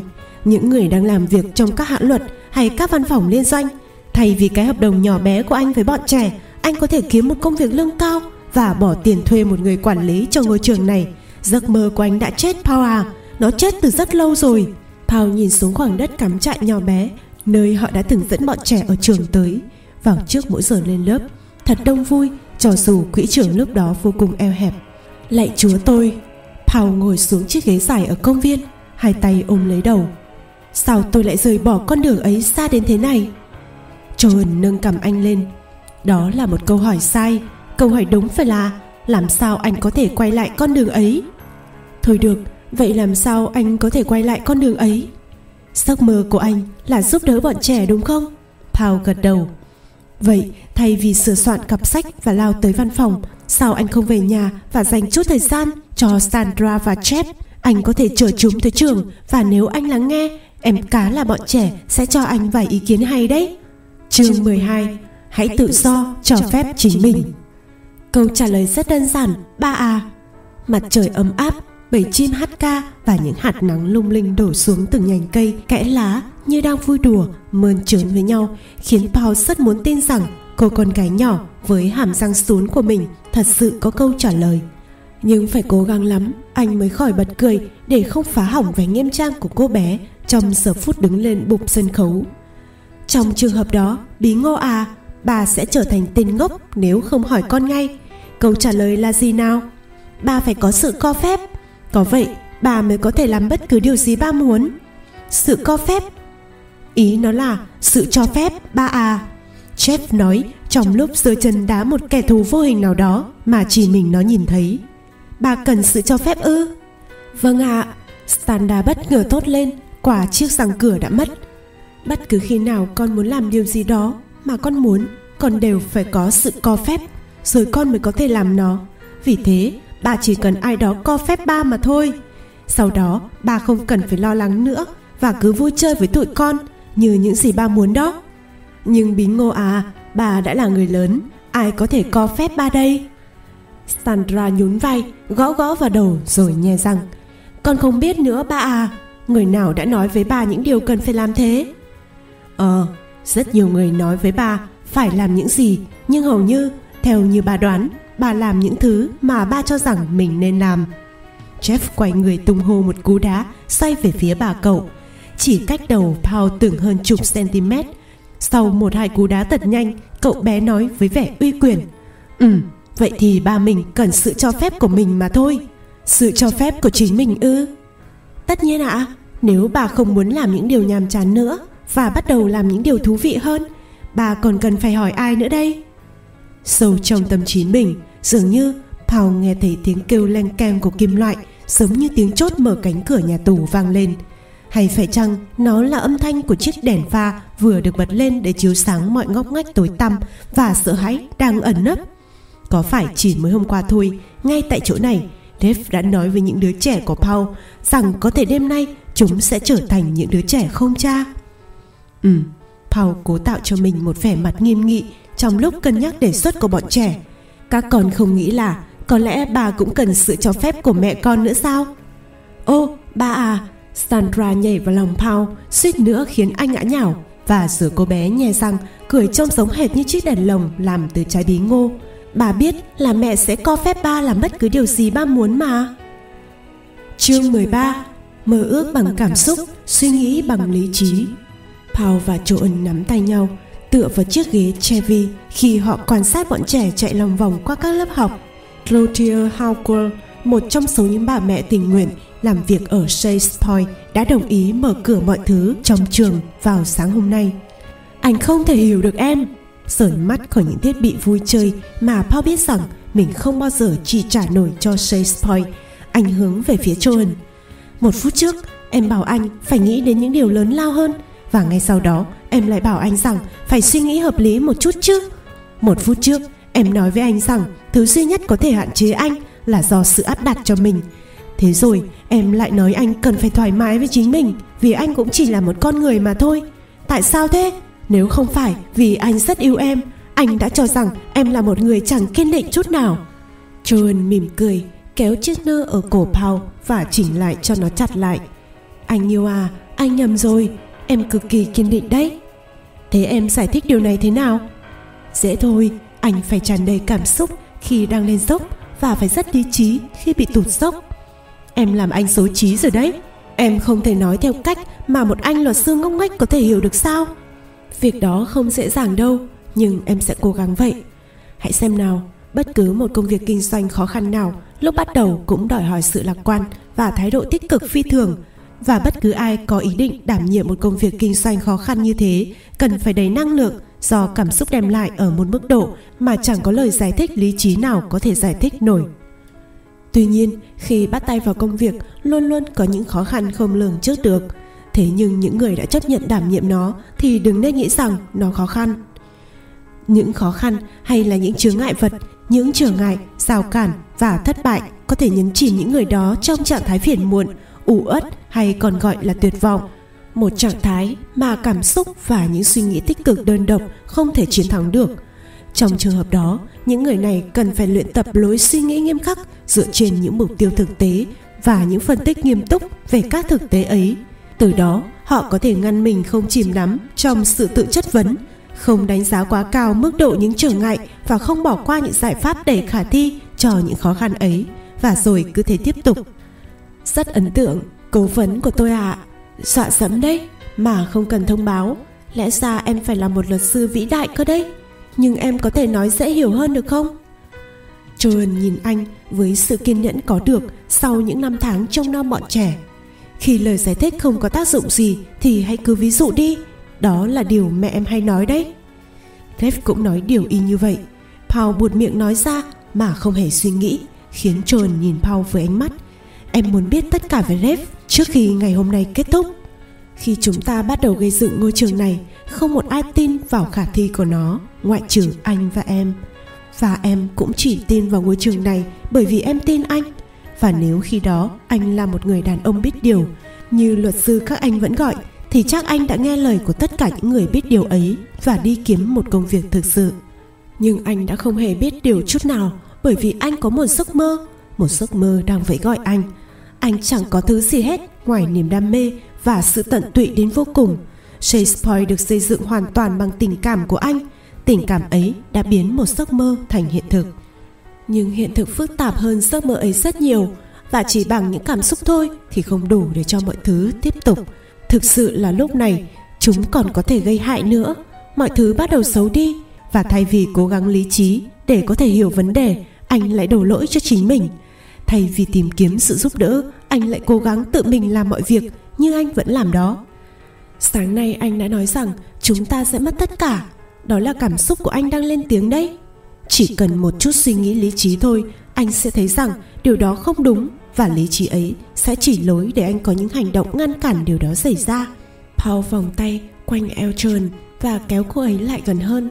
Em thật là đáng kinh ngạc anh thật sự may mắn vì có em là người bạn đồng hành trong cuộc đời này đúng là anh rất may mắn đấy Sáng nay, Sandra bảo anh rằng anh chỉ cần tự cho phép mình sống hạnh phúc mà thôi.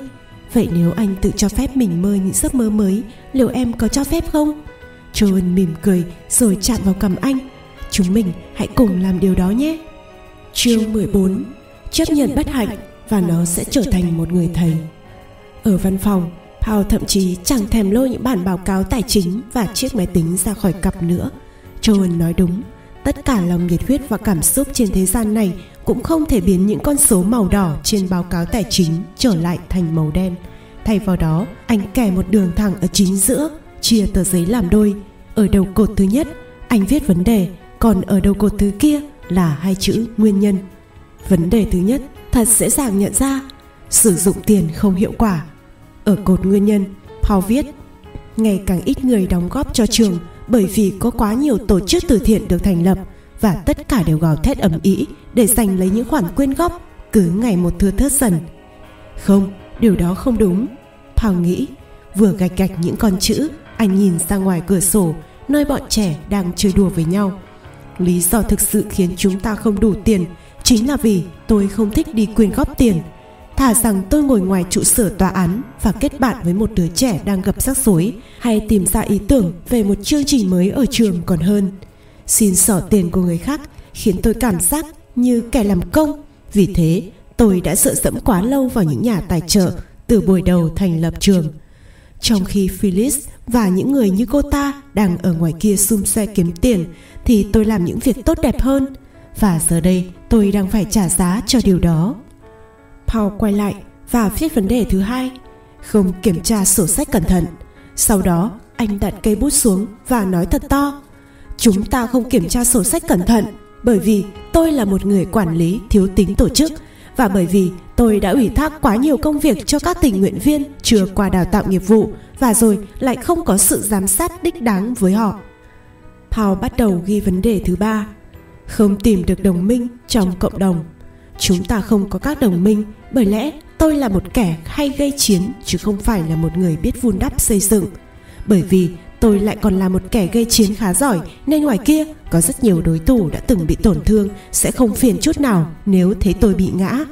Hôm qua, Rev nói rằng bất hạnh là một người thầy lặng lẽ, bạn chỉ có thể học khi bạn chịu hỏi nó. Paul đang băn khoăn, không biết anh nên hỏi bất hạnh câu gì đây, thì Rutier ở cửa thò đầu vào. Xin lỗi vì làm phiền ông, nhưng có bà tên là Phyllis Nesserbaum đang chờ ông trên điện thoại. Tôi có nên nói với bà ấy là ông sẽ gọi lại sau không?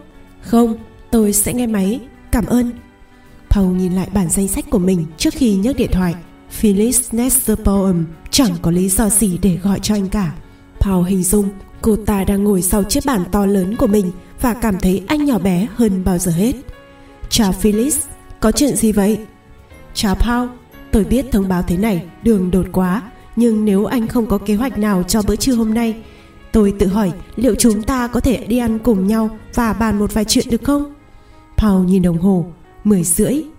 Việc này có thể chờ tới ngày mai được không? Tôi có cuộc họp khá quan trọng chiều nay. Im lặng kéo dài và bị phá vỡ bởi một giọng nói dường như không thuộc về một người đang ngồi sau chiếc bàn lớn. Nghe này, Paul, tôi biết là chúng ta không hay gặp nhau. Anh có lẽ còn đang cười nhạo những lời đánh giá thiếu khách quan trên báo chí trong suốt năm nay. Nhưng tôi nghĩ rằng chúng ta cũng dành cho nhau sự tôn trọng nhất định. Về phần tôi, tôi có thể chắc chắn như vậy. Bây giờ tôi sẽ thẳng thắn với anh. Tôi thật sự đang gặp rắc rối và tôi cần sự giúp đỡ của anh. Tôi có một cuộc họp quan trọng tối nay và nó sẽ giúp tôi rất nhiều nếu chúng ta có thể nói chuyện với nhau trước lúc đó. Paul hầu như không tin vào tai mình nữa. Phoenix Nesselbaum gặp sắc rối ư? Chuyện này thú vị đây. Cô muốn chúng ta gặp nhau ở đâu? Nhà hàng Fasco ở khu trung tâm được không? Được đấy, buổi trưa à? Tuyệt, vậy hẹn gặp anh lúc đó nhé. Tôi nợ anh lần này, Paul. Chúng ta sẽ gặp nhau, bảo trọng. Paul đặt điện thoại xuống và nhìn ra ngoài cửa sổ về phía sân chơi, giờ đây đã hoàn toàn vắng lặng. Rồi anh quay trở lại với tập giấy của mình và kẻ dọc một đường bên lề phải. Ở đầu cột mới này, anh viết hai chữ giải pháp. Paul ngồi đó lâu, nhìn chằm chằm vào tập giấy. Cuối cùng, anh nhấc bút lên và lấp đầy cột mới ấy bằng dòng chữ tìm kiếm sự giúp đỡ. Chương 15 Bạn thấy trở ngại khi mắt bạn không còn nhìn vào mục tiêu nữa Hồi chuông vang lên, báo hiệu hết tiết thứ tư. Paul còn khoảng 30 phút nữa trước khi gặp Phyllis. Anh nhìn chằm chằm vào chiếc điện thoại trên bàn như thể nó là một con bọ cạp vậy. Suốt 10 năm qua, anh luôn cảm thấy sợ hãi khi phải gọi cuộc điện thoại này. Nhưng đã đến lúc rồi. Paul nhắm mắt lại và hít một hơi. Lại Chúa, con biết rằng có vẻ như con chỉ cầu nguyện khi gặp rắc rối. Nhưng xin người hãy ở bên chúng con suốt cuộc điện thoại này và chỉ cho con những điều đúng đắn cần phải nói. Paul biết cha hẳn đang ngồi trong phòng ăn bởi ông nhấc điện thoại ngay sau hồi chuông đầu tiên. Chào bố. À, Paul, thật tuyệt khi thấy con gọi. Bọn trẻ thế nào rồi? Chúng tuyệt lắm, bố ạ. À. Joan và con định mời bố qua dùng bữa tối với chúng con vào tối chủ nhật này. Đã lâu rồi bố chưa ăn tối cùng chúng con.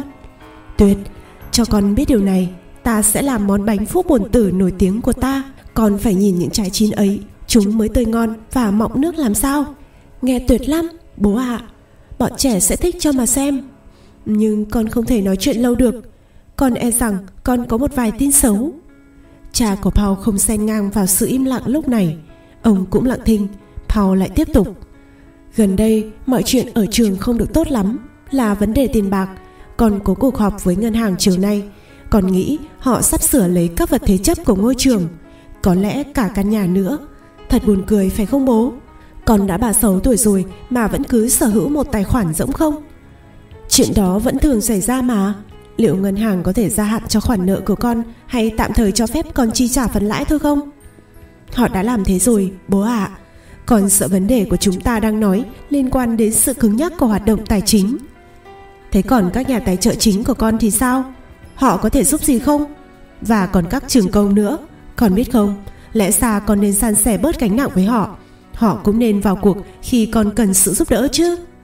Bố à, thật sự đã quá muộn rồi. Con biết lẽ ra tất cả những thứ đó con nên làm hoặc làm tốt hơn từ rất lâu rồi. Nhưng đến 2 giờ chiều nay, ngân hàng sẽ đóng cửa tất cả. Và bố biết không, có lẽ đó lại là điều tốt nhất. Bạn thấy trở ngại khi mắt bạn không còn nhìn vào mục tiêu nữa Câu nói ấy của Henry Ford lần nào cũng giống như viên kim cương vừa mới được khai quật. Con vẫn nhớ lần đầu tiên bố nói với con điều đó. Mãi mà con không thể nào vào được đội thể thao và Beckley Johnson thì không bao giờ chịu hẹn hò với con.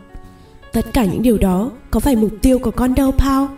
Con đã vào trường luật và cưới Joan, đó mới là những mục tiêu thực sự của con. Giờ đây con đang muốn làm cái gì đó để khiến cuộc sống của mình trở nên khác biệt cái đó cần rất nhiều sự dũng cảm đấy Paul bật cười Đôi khi ranh giới giữa dũng cảm và điên rồ cũng mong manh lắm, bố à. Và người ta chỉ biết được mình đã thực sự ở bên nào khi hồi tưởng lại mà thôi. Ừ tất nhiên là điên rồ rồi, Paul. Còn vẫn luôn như vậy mà. Cứ luôn vội vã, chạy đua trong gia đình. Thế nhưng con rất dũng cảm nữa.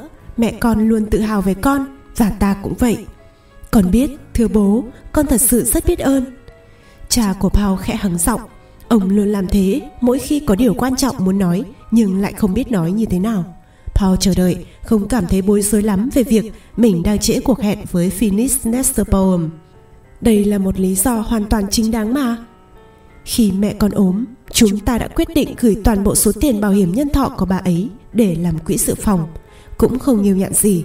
Cách đây 4 năm, nó là 25.000 đô la và thực sự là từ hồi đó đến nay ta cũng không xem bản kê khai tài khoản nhưng đến giờ chắc nó cũng tăng thêm một ít Ta nghe nói hình như ngôi trường của con đang gặp phải một vài vấn đề do thời tiết thay đổi. Paul không nhớ nổi lần cuối cùng mình khóc là bao giờ. Vâng thưa bố, cái mái nhà đang bị sột kia quá. Con vẫn ở ngân hàng First National chứ? Ít nhất là đến 2 giờ chiều nay ạ. À.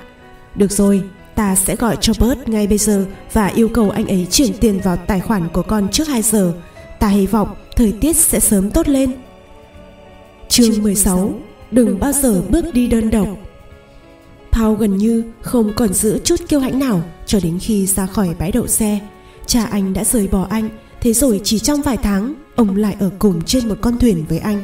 Điều tồi tệ hơn là anh sẽ sống với cảm giác mang ơn này, bởi lẽ anh khó có khả năng hoàn lại số tiền ấy. Fasco là một nhà hàng Ý ấm cúng ở gần khu trường học. Nó là địa điểm lý tưởng cho những bữa ăn bàn công việc làm ăn, bởi vì đồ ăn ngon và nó là một trong số ít những nhà hàng ở khu trung tâm cấm hút thuốc lá. Phyllis đã ngồi đó, bên một chiếc bàn cạnh cửa sổ. Họ đều gọi trà và món đặc biệt trong ngày. Phyllis lên tiếng trước. Matthew Weatherford nói với tôi là anh biết chơi quần vợt. Có lẽ hôm nào đó chúng ta nên chơi với nhau. Tôi có chơi, nhưng không giỏi lắm. Matthew không nói vậy đâu. Làm thế nào mà cô biết Matty? Trước khi anh ấy làm cho First National, anh ấy là người quản lý của tôi ở Bank Star, một người đàn ông tốt bụng, đúng không? Anh ta còn nói gì nữa về tôi và ngôi trường của tôi không? Paul thật sự muốn hỏi điều đó. Chúng ta đều rất bận rộn, vì thế có lẽ nên vào việc chính. Phoenix hắng giọng và xoay xoay chiếc nhẫn cưới của mình. Đây là lần đầu tiên Paul để ý điều đó, nhưng anh chắc chắn rằng Phyllis, bậc thầy về xây dựng mối quan hệ xã hội, biết rõ ngày sinh nhật của vợ anh và có khi cả cỡ giày cũng nên. Có thể anh đã biết chiến dịch gây quỹ gần đây của chúng tôi hết sức thành công. Nghe thật đau lòng, Paul mỉm cười. Tôi xin lỗi, tôi không có ác ý gì đâu. Sự thật là đôi khi quá nhiều tiền lại mang đến nhiều rắc rối hơn là thiếu tiền. Tôi thật sự tò mò đấy. Cô có nghĩ tổ chức cộng đồng sẽ dành cho tôi một suất học bổng tham dự khóa học về các vấn đề khi có quá nhiều tiền không? Phyllis mỉm cười. Tại sao lại không nhỉ? Paul mỉm cười đáp lại Thế chúng ta nên gọi nó là gì nhỉ? Kiến nghị của những người đàn ông trung niên về việc tìm hiểu hậu quả của việc không làm giàu được thì sao? Phoenix lắc đầu, vẫn mỉm cười. Anh không giàu, không có nghĩa là anh không chịu kiếm tiền. Cuộc sống luôn không công bằng như thế đó. Người bồi bàn đem ra suất spaghetti của họ. Paul bắt đầu ăn, trong khi Phyllis tiếp tục nói. Một trong những lý do khiến chiến dịch gây quỹ của chúng tôi có thể thành công đến vậy chính là vì chúng tôi có những con người mới những người thật sự năng động trong ban quản trị họ muốn có một tầm nhìn mới những kế hoạch lớn cho tương lai họ đã thực sự đẩy tôi vào guồng máy đó anh biết đấy tôi cũng là một nhà quản lý khá tốt và tôi hoàn toàn hài lòng với những gì mình làm nhưng tôi cũng biết về những hạn chế của mình. Tôi không phải là một nhà lãnh đạo biết nhìn xa trông rộng. Tôi nên để việc đó lại cho những người như anh. Thao quấn quấn những sợi mì. Ờ Tôi cũng không chắc chắn mình có phải là một người lãnh đạo biết nhìn xa trông rộng hay không, nhưng gần đây tôi đã hiểu rất nhiều về những hạn chế của mình, như việc tôi là một anh quản lý vụng về, tồi tệ chẳng hạn. Anh có muốn nghe một lời thật lòng của tôi không Paul? Xem anh quản lý ngôi trường, hệt như xem một người mua chiếc Ferrari và lái nó tới một siêu thị nhỏ ở góc phố.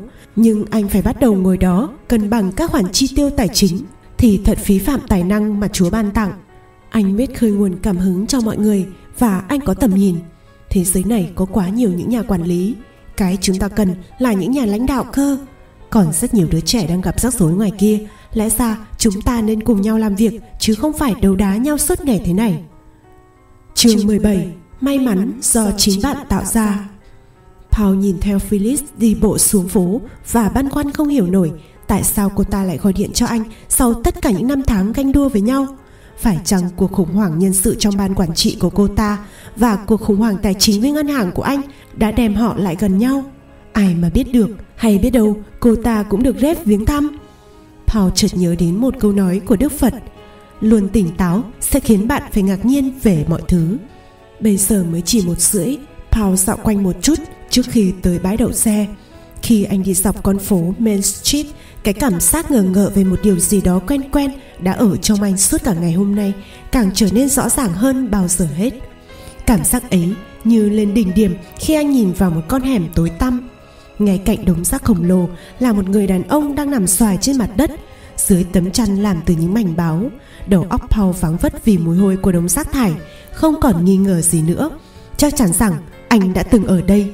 Mùi cồn từ chai rượu gây cảm giác buồn ngủ, một cái chai sống cách đó không xa, hệt như những gì trong giấc mơ. Paul quan sát bức tường trong giây lát, không có một hình ảnh nào hiện ra cả. Anh quỳ gối và vuốt nhẹ gò má của người đàn ông. Paul biết nếu anh đi hết con hẻm, Anh sẽ lại thấy ông già Và cậu bé đang ngồi chờ xe buýt. Vì thế Paul không bước tiếp nữa. Quay trở lại Main Street. Paul dừng chân ở một quầy hàng nhỏ Để mua một thanh sô-cô-la. Bây giờ là 1 giờ 45 Anh bước vào buồng điện thoại gần đó Và quay số. Xin nối máy cho tôi tới văn phòng của ông Weatherford. Xin chào, tôi là Paul Peterson. Tôi có thể phiền cô báo với ông Matty là tôi sẽ đến trễ 15 phút được không? Mong cô chuyển giúp tôi lời xin lỗi Nhưng tôi có vài vấn đề ngoài ý muốn. Xin cảm ơn. Ồ xin lỗi. Một việc nữa thôi. Cô có thể kiểm tra bản cân đối tài khoản của tôi được chứ? Paul đọc số tài khoản của mình Và chờ trong giây lát. Anh mỉm cười. Vậy là tiền đã được chuyển vào tài khoản thế chấp Và một tờ hóa đơn cũng được đưa tới cho ông Weatherford ngay trước cuộc họp. Trong suốt khoảng thời gian nói chuyện điện thoại, Mắt Paul không rời khỏi lối vào con đường hẻm. Trong giấc mơ của anh, họ đã đến một cuộc họp với ngân hàng. Paul nhớ lại chiếc đồng hồ công tơ mét điện con số 156 khi Rev cho thời gian ngừng lại để họ viếng thăm con hẻm nhỏ. Paul bóc thành sô-cô-la và đứng dựa vào cột đèn đường. Bây giờ là 1 giờ 51 phút. Một chiếc xe cảnh sát đi xuống Main Street và chạy chậm lại khi qua lối vào con hẻm. Sau đó nó lại tăng tốc. Paul cắn một miếng sô-cô-la. Anh chưa bao giờ nhìn thấy chiếc xe đó, cũng không hẳn vậy Hình ảnh đọng trong đôi mắt của Paul như những ảo giác trôi bồng bềnh sau cái nháy đèn flash. Chiếc xe bất động, người lái xe bất động. Mọi chuyển động trong con hẻm cũng trở nên bất động, sau đó không còn gì nữa. Biến mất chỉ là một ảo ảnh mờ nhạt còn lưu lại nơi võng mạc, hay biết đâu cũng chỉ là điều tưởng tượng của thủy não. Không có tiếng trả lời, phải chăng anh đang quan sát một bản sao khác của chính mình? Hay chỉ là cảm giác hưng phấn do sô-cô-la đem lại? Không có tiếng trả lời. Trong suốt 10 năm làm việc ở Chase Point, Paul luôn tin vào một điều. Trên đời này chẳng có thứ gì gọi là trùng hợp ngẫu nhiên cả. Mọi thứ xảy ra đều có lý do của nó. Có rất nhiều lần chuông điện thoại vang lên rất đúng lúc, người gọi điện đưa ra đề nghị chính xác những thứ anh đang cần. Anh tin đó là may mắn. Người ta chỉ bị mờ mắt khi không chịu tìm kiếm mối liên hệ giữa các sự việc mà thôi. Vận may anh có sở trường phát hiện ra những điều không được định trước mà. Chắc mình không đến nỗi phải làm nghề đánh giày đâu. Paul nghĩ, mình có vận may mà. Paul mỉm cười trước suy nghĩ đó, Nhưng quả thật, nó không sai. Paul tin vào vận may của mình, Và càng tin vào vận may của mình bao nhiêu, Càng ít dựa dẫm vào nó bấy nhiêu. Cho dù đã có chuyện gì xảy ra đi nữa, Mọi thứ rồi sẽ trở nên tốt đẹp. Vep đã nói gì nhỉ? Có niềm tin, Sợ hãi sẽ trở thành đồng minh. Paul dừng lại chiếc xe ô tô của mình. Trên mặt đất, ngay chỗ anh là một đồng xu. Anh cúi xuống, nhặt đồng bạc ấy lên. Thần hộ mệnh sẽ để lại dấu hiệu gì Để chỉ dẫn bạn đi đúng con đường? Nhớ đâu, đây chính là thiên thần hộ mệnh. Người biết rằng lý do chủ yếu ngăn cản bản thân thành công Chính là nỗi sợ hãi bị thiếu thốn tiền bạc. Chắc hẳn Rev đã ở đây. Chương 18 Hãy luôn coi trọng mục tiêu. Đồng hồ chỉ 2 giờ 15 khi Paul vừa đến bãi đậu xe của ngân hàng. Cả một hàng dài ô tô đằng trước anh cứ nối đuôi nhau nhích về phía trước như con sâu bướm trên cây chậm chạp hé mở cái kén của nó. 15 phút sau, Paul lên đến hàng đầu và tiếp tục vòng lại. Lúc đó, một chỗ trống với gọi anh, rộng rãi, thoải mái, ngay bên cạnh cánh cửa. Tức thì, Paul lái xe chen ngang sang làn đường dành cho người khuyết tật. Bây giờ phải muộn đến gần nửa tiếng đồng hồ so với những gì xảy ra trong giấc mơ. Có lẽ khi đó các nhân viên trông xe đi vòng quanh kiểm tra nên chàng Paul đã trốn vé chăng? Paul bấm nút gọi thang máy, biết rằng nó sẽ đầy người nên anh quyết định không chờ nữa mà chạy lên cầu thang bộ. Paul đẩy cánh cửa ra, vừa kịp nhận ra mình đang ở cuối con hẻm thì cánh cửa đã đóng sập lại sau lưng anh. Chết tiệt, Rev, giấc mơ phải chính xác đến từng chi tiết chứ. Tôi đang làm cái quái gì trong con hẻm này vậy? Một người đàn ông ló ra từ sau đống rác, thét lên một tiếng rồi quay đầu bỏ chạy, trong khi Paul trố mắt nhìn theo. Paul đang ở giữa con hẻm dù đi theo lối nào thì anh vẫn cứ phải đi bộ nửa vòng quanh tòa nhà rồi mới tới được cánh cửa chính. Thở dài cam chịu, anh bắt đầu bước đi. Đằng nào thì cũng muộn rồi, sao lại không tận hưởng chuyến bách bộ này cơ chứ? Xin chào, tôi là Paul Peterson. Tôi đến gặp ông Matthew Weatherford. Vâng, thưa ông Peterson, ông Weatherford đang đợi. Xin mời ông quay lại đi theo lối này. Sarah, cô gái ở trước cửa văn phòng quản lý, có tấm biển đề tên đặt ngay trên bàn vẫy tay chào Paul. Ý cô là ông ấy không ở trong phòng họp lớn sao? Xin lỗi, sao cơ ạ? À? Ừm, đừng bận tâm, tôi chỉ nghĩ là với sự tham gia của tất cả các luật sư cùng nhiều thứ khác nữa, có lẽ chúng tôi cần một căn phòng lớn hơn. Thưa ông Peterson, theo như tôi biết, ông là vị luật sư duy nhất có mặt tại đây. Từ trong văn phòng, Matty bước ra đón họ ngay hành lang. Anh siết chặt tay Paul và kéo anh về phía văn phòng của mình. Này, anh bạn, lâu quá rồi đấy. Hôm nào chúng ta phải ra sân chơi với nhau thôi. Nếu phong độ của anh giảm sút, chắc tôi sẽ dễ dàng đánh bại anh. Paul bật cười và ngồi xuống chiếc ghế bành bọc ra. Matty chơi quần vợt như đang học ở trường đại học vậy, nỗ lực hết sức để luôn được xếp hạng quốc gia. Paul có thể giành được vài điểm trong mỗi trận đấu là may mắn lắm rồi. Cảm ơn vì đã gửi cho tôi hóa đơn cân đối tài khoản của anh. Anh biết không, hội đồng vay nợ sẽ họp vào thứ sáu này và tôi đang toát hết mồ hôi để nói cho họ nghe về anh bạn của tôi. Suốt ngày phải chạy khắp nơi để lo trả đủ khoản vay định kỳ của tháng 1. Matty mỉm cười, nhưng ngay cả khi trên sân còn vợt, Paul vẫn cảm nhận được việc phải đối mặt với Matty trong một cuộc tranh luận sẽ đáng sợ đến mức nào. Nghe này Paul, Matty không cười nữa. Tôi cần phải nói với anh điều này, không phải với tư cách của một người bạn hay một đồng đội trên sân quần vợt, mà là người quản lý ngân hàng của anh. Anh phải biết rằng anh không thể tiếp tục quản lý ngôi trường như một đứa trẻ với quầy bán nước chanh nhỏ bé của nó nữa. Tôi chưa bao giờ nhận được bản báo cáo kiểm toán với nhiều kiến nghị về vấn đề quản lý đến như vậy. Anh thật sự đang gây rắc rối khi quản lý mọi thứ bừa bãi và lộn xộn thế này. Gì nữa đây, anh thậm chí còn không lưu và tính toán các báo cáo tài chính trên máy tính nữa. Bây giờ là thời nào rồi? Có phải anh không có máy tính hay thiếu mất cái gì đó không? thao cảm nhận được đồng xu của Red trong túi của mình. Đây là bài học gì nhỉ? Mối liên hệ nằm ở đâu? Ngày còn bé, tôi chưa bao giờ bán nước chanh, nên tôi đoán về lĩnh vực này tôi chẳng có chút kinh nghiệm gì. Có lẽ tôi thiếu mất một loại sen hay một cái gì đó. Ờ, vậy tốt hơn hết, anh hãy mau tìm nó đi, hoặc là tìm một cái nào đó để bù đắp cho nó. Mechi không hề cười, Paul cảm thấy nỗi sợ hãi của một đối thủ yếu thế khi phải đứng trước nhà vô địch. Paul, những gì anh làm rất quan trọng thực sự rất quan trọng. Quan trọng đến mức không thể để nó thất bại chỉ vì anh không đủ sức trông nom nó. Hầu hết mọi người trên thế gian này đều có công việc. Paul à hãy nhìn tôi đi. Tôi đến đây hàng ngày cho người ta vay tiền và nếu họ không trả lại tôi sẽ đập vỡ xương bánh trẻ của họ. Mẹ chỉ cười Paul cũng mỉm cười nhưng cả hai đều biết rằng mẹ chi không có ý định đùa giỡn ở đây và rồi anh nhận được một cú điện thoại và cùng với nó là một trách nhiệm nặng nề. Con trai của chị gái tôi bị dính vào ma túy, người ta đuổi nó khỏi trường học, rồi một ngày nọ họ trở về nhà và phát hiện ra nó bị bắn chết. Nó là một đứa trẻ ngoan, chỉ lớn hơn Jeff nhà anh một chút thôi. Bị bắn chết, anh đang làm một điều rất tốt ở ngôi trường đó, một điều rất đáng trân trọng. Nhưng khi anh quyết định thực hiện nó, hãy thực hiện một cách đúng đắn. Paul à, anh sẽ chẳng giúp được ai nếu anh thất bại. Paul quan sát thật kỹ người đồng đội đang oán trách mình. Có cái gì đó thật mềm yếu đằng sau vẻ ngoài sát đá ấy một điều mà anh chưa bao giờ nhận ra. Anh có gợi ý nào không Matty anh không thể làm mọi thứ một mình được. Hãy tìm kiếm sự giúp đỡ đi. Matty rút ra từ túi áo một tấm danh thiệp và đặt vào tay Paul. Hãy gọi cho Bart, anh ấy là một kế toán đã về hưu, từng làm công việc kiểm tra sổ sách cho rất nhiều tổ chức phi lợi nhuận như trường của anh. Bây giờ anh ấy đang làm vài việc tình nguyện để giữ cho mình luôn bận rộn. Tôi đã mạn phép nói chuyện với anh ấy. Anh ấy rất ủng hộ việc làm này và thật sự muốn giúp đỡ. Họ sắp xếp với nhau một cuộc hẹn chơi quần vợt rồi Paul ra về.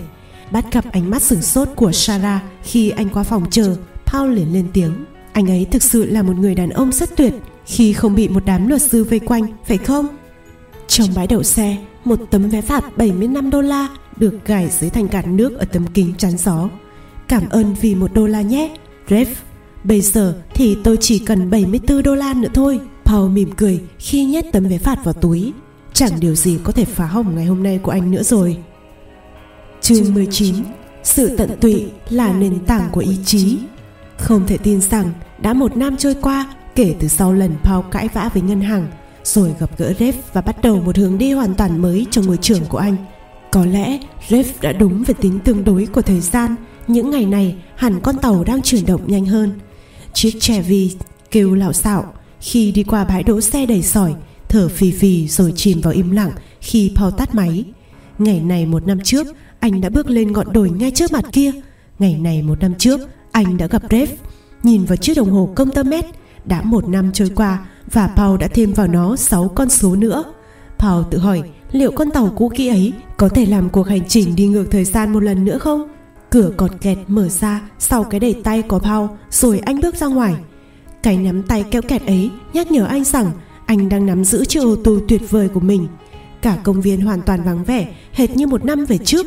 Khi lê từng bước trên ngọn đồi, Paul nhìn thấy bầu trời hoàng hôn đằng xa Paul nhìn thấy bầu trời hoàng hôn đằng xa còn tráng lệ hơn nhiều so với buổi hoàng hôn một năm về trước.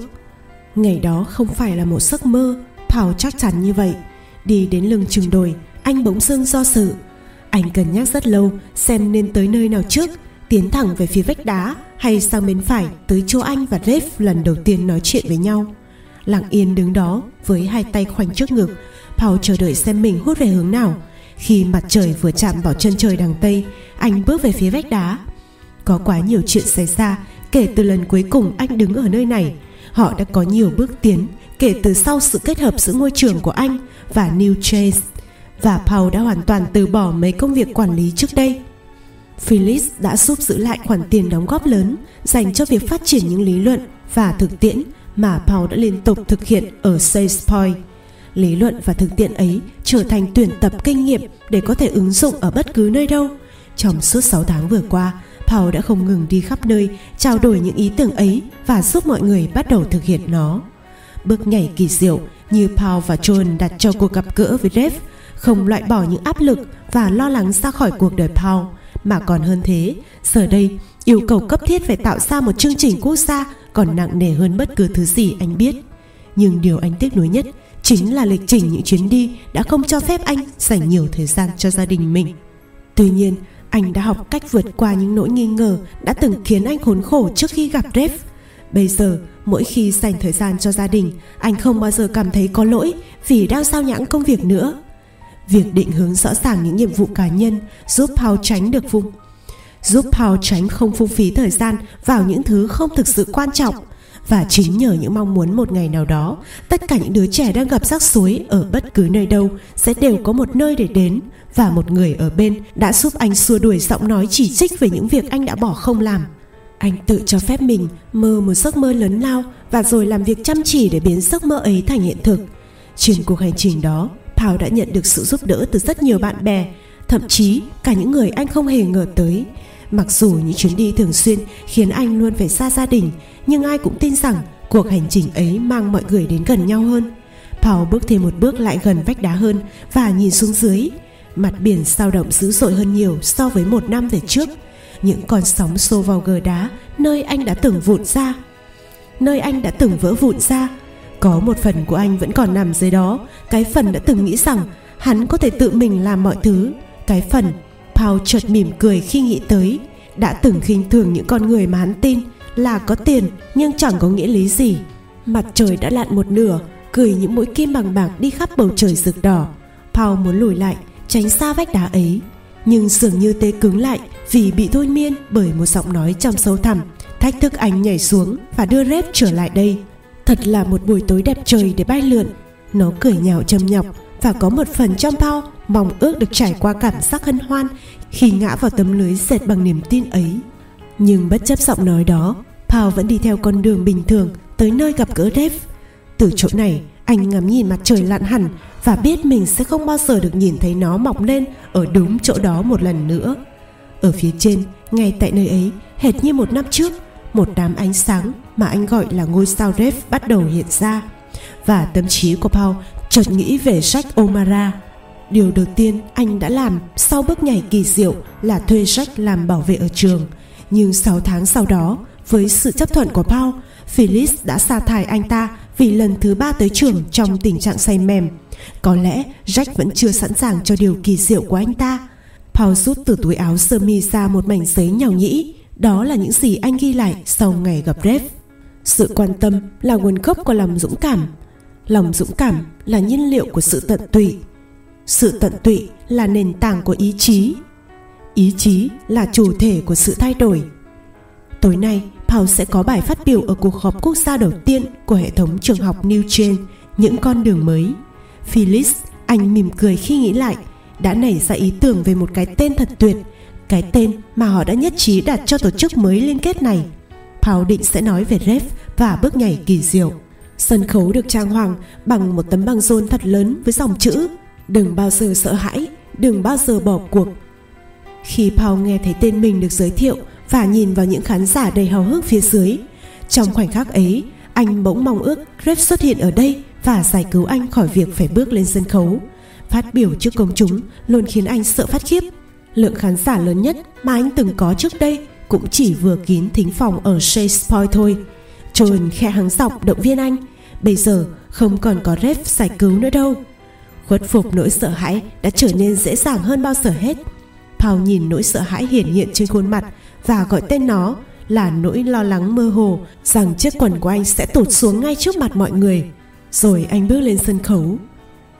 Các bạn ở đây đều biết rõ tôi kể từ khi tôi còn là một anh chàng trẻ tuổi ngay lúc này đây thì việc đó đã qua lâu lắm rồi hôm nay tôi muốn nói với các bạn về một nơi luôn chiếm giữ một vị trí đặc biệt trong trái tim tôi từ Shakespeare các bạn có thể ngắm nhìn buổi hoàng hôn không thể có ở một nơi nào khác nhưng không có nhiều người tới đó bởi lẽ đường đi rất xa mà lại hiểm trở nữa và đến đỉnh vách đá thường rất lạnh và gió ngày John và tôi bắt đầu xây dựng ngôi trường này chẳng có gì lạ khi chúng tôi gọi nó là Shakespeare.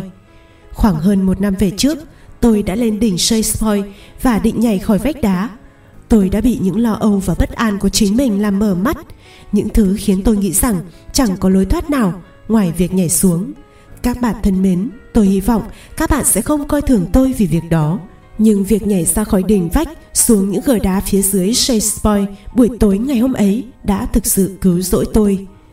Một bầu không khí chết lặng bao trùm căn phòng Như thể Paul vừa thông báo anh mắc một chứng bệnh nan y Và mọi người đang băn khoăn không biết Với một khoảng cách như thế này Thì liệu họ có bị ảnh hưởng gì không Đừng bao giờ sợ hãi Đừng bao giờ bỏ cuộc. Paul lấy hết can đảm của mình để tiếp tục. Anh kể lại toàn bộ câu chuyện Không chỉnh sửa, không thêm bớt. Anh đã đánh bại nỗi sợ hãi của mình như thế nào? Và từ đống cho tàn thất bại Anh đã được cứu sống bởi một sức mạnh vượt xa tầm hiểu biết và khả năng kiểm soát của mình. Tại sao anh không còn cảm thấy quá tin vào cái gọi là thực tế nữa? Và trong bất cứ tình huống thực tế nào cũng không còn dám quả quyết nữa bởi lẽ giờ đây anh biết rằng cái thực tế ấy còn rất dễ dàng thay đổi dưới đôi tay của một bậc thầy như Rev và lần bị vỡ vụn ra dưới những phiến đá ở Shakespeare đã cho phép anh hồi sinh trong một hình hài mạnh mẽ hơn và thực dụng hơn cho dù không có nhiều thứ mong manh tô điểm nữa khi anh nói, bầu không khí yên ắng đáng sợ dần dần biến mất. Những cái gật đầu ở chỗ này chỗ kia của khán giả cho anh biết một điều, anh không phải là người duy nhất đã từng gặp gỡ Jeff. Gia đình tôi đã trở nên to lớn thế này chính là vì tôi không còn đánh giá người khác qua lăng kính của nỗi sợ hãi nữa. Khi những tràng pháo tay của khán giả nổi lên, Paul vẫy chuồn bước lên sân khấu cùng anh. Ở cuối căn phòng, anh bỗng nhìn thấy một người, người mà anh đã không nhìn thấy suốt một năm qua đang mỉm cười khẽ gật đầu Sau đó quay lưng và bước xuyên qua cánh cửa vẫn còn đóng kín Chương 20 Những điều kỳ diệu sinh ra là để sẻ chia Paul Peterson không cảm thấy buồn bã chút nào khi đứng từ trên cao nhìn xuống lễ tưởng niệm của chính mình. Đó là một ngày tháng 6 đẹp trời với đàn bướm bay lượn và lũ chim ca hát. Xa xa đâu đó là tiếng khóc hạnh phúc của đứa trẻ vừa mới chào đời. Một làn gió nhẹ từ biển thổi vào, ùa tới Shakespeare khiến những chiếc lá non trên cây sồi già ở nghĩa trang khẽ kêu xào xạc. Joan đang tựa vào chiếc gậy trống, trông thật nhỏ bé bên Jeff và Sandra nhưng với Paul, Joan chưa bao giờ đẹp hơn lúc này. Paul biết rằng điều duy nhất khiến Joan tin tưởng lúc này là vợ chồng họ đã luôn bên nhau, sẽ luôn bên nhau, sẽ sớm vượt qua những ngày tháng giả nua, yếu đuối này và lại cùng nhau bay lượn trên những con đường, ngắm nhìn quá khứ, tương lai, ánh mặt trời và cả những đường hầm xe lửa. Jeff đứng đó, cao lớn và nghiêm nghị, hệt như cha của anh khi ông đi hết nửa chặng đường đời. Mới cách đây không lâu, Paul đã đứng đó giữa Jeff và Joan trong đám tang đứa con trai út của Jeff. Niềm tin của Jeff đang bị thử thách theo cách mà Paul chưa từng trải qua. Paul đã học được rất nhiều, nhưng vẫn không thể hiểu nổi tại sao ông sẽ được sum họp với Jonathan trước cả cha nó. Đứng bên phải John là Sandra, bây giờ đã là một phụ nữ trưởng thành, có gia đình riêng. Đó chính là cô bé tiểu yêu với hàm răng xuống ngày nào đã cho Paul sự co phép để mơ một giấc mơ mới. Giờ đây là một nhà văn có tên tuổi, Sandra luôn tự cho phép mình theo đuổi con đường mà cô đã lựa chọn, không bao giờ nao núng hay chùn bước trước những hoài nghi và bất hạnh. Đôi khi, Paul tự hỏi người ta sẽ nói gì trong đám tang của anh. Và kỳ thực, anh vẫn thường yêu cầu học sinh tự viết bài điếu văn cho chính mình như một bản tổng kết về mục tiêu người ta muốn đạt được trong tương lai. Giờ đây, tất cả những lời ấy chẳng còn chút nghĩa lý gì. Chúng tan biến trong những làn gió. Một cơn gió nổi lên Khiến mọi hình ảnh phía dưới nhạt nhòa dần dần Rồi hòa quyện vào nhau. Ngay lập tức Paul cảm thấy mình cũng được như hòa vào cảnh tượng bên dưới Và bị kéo về phía trước. Thật là một buổi tối đẹp trời để bay lượn Phải không? Rev trông vẫn giống hệt như cái ngày của 50 năm về trước. Paul tự hỏi, liệu ông sẽ như thế nào đây? Giống như ông ngày trước, Hay như một đứa trẻ mới sinh, Hay lại là một ông già? Cho dù thế nào đi nữa, Ông biết chúng cũng chỉ là những ảo ảnh sớm thay đổi.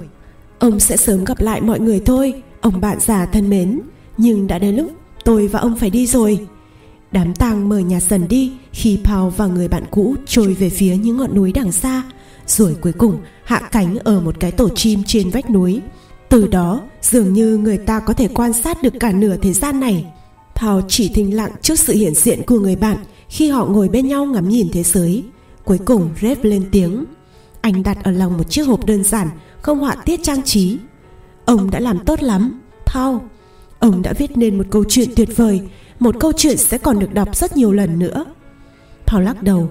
Tôi chẳng viết câu chuyện nào cả đấy bà Dẫu vậy có lẽ tôi đã kể một Hai câu chuyện gì đó Còn Sandra mới là người viết chuyện của gia đình tôi Red mỉm cười Và mở chiếc hộp Paul nhìn thấy bên trong có một cuốn sách Được bọc da mềm Jeff nhẹ nhàng đặt hai tay bên dưới cuốn sách như thể là anh đang bế một chú đại bàng nhỏ ra khỏi tổ vậy.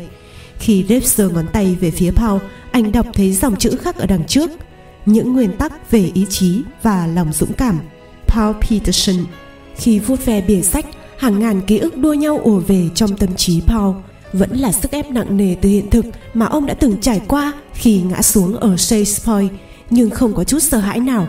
Ông nhẹ nhàng lật trang bìa và đọc tiêu đề Sự quan tâm là nguồn gốc của lòng dũng cảm. Dẫu Paul không hề nhớ đã từng viết ra những bài học này, nhưng chúng rõ ràng là từng phần trong câu chuyện của ông. Qua một đời người, chúng đã trở thành những nguyên tắc mà ông đã học được và cũng truyền đạt được cho rất nhiều người. Ông chưa kết thúc công việc giảng dạy của mình đâu, bạn thân mến à. Tôi cũng hy vọng là chưa, Rep ạ. Sẽ thật đáng buồn nếu như mọi người phải học những bài học ấy thông qua tiếng dở sột soạt. Rep cười với cái giọng nam cao thật bổng, thật vang. Cái giọng nói đã từng khiến Paul mong ước được nhìn thấy Mouse trong kinh thánh.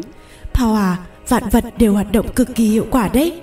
Không có thứ gì bị lãng phí cả, nhất là những bài học về cuộc sống.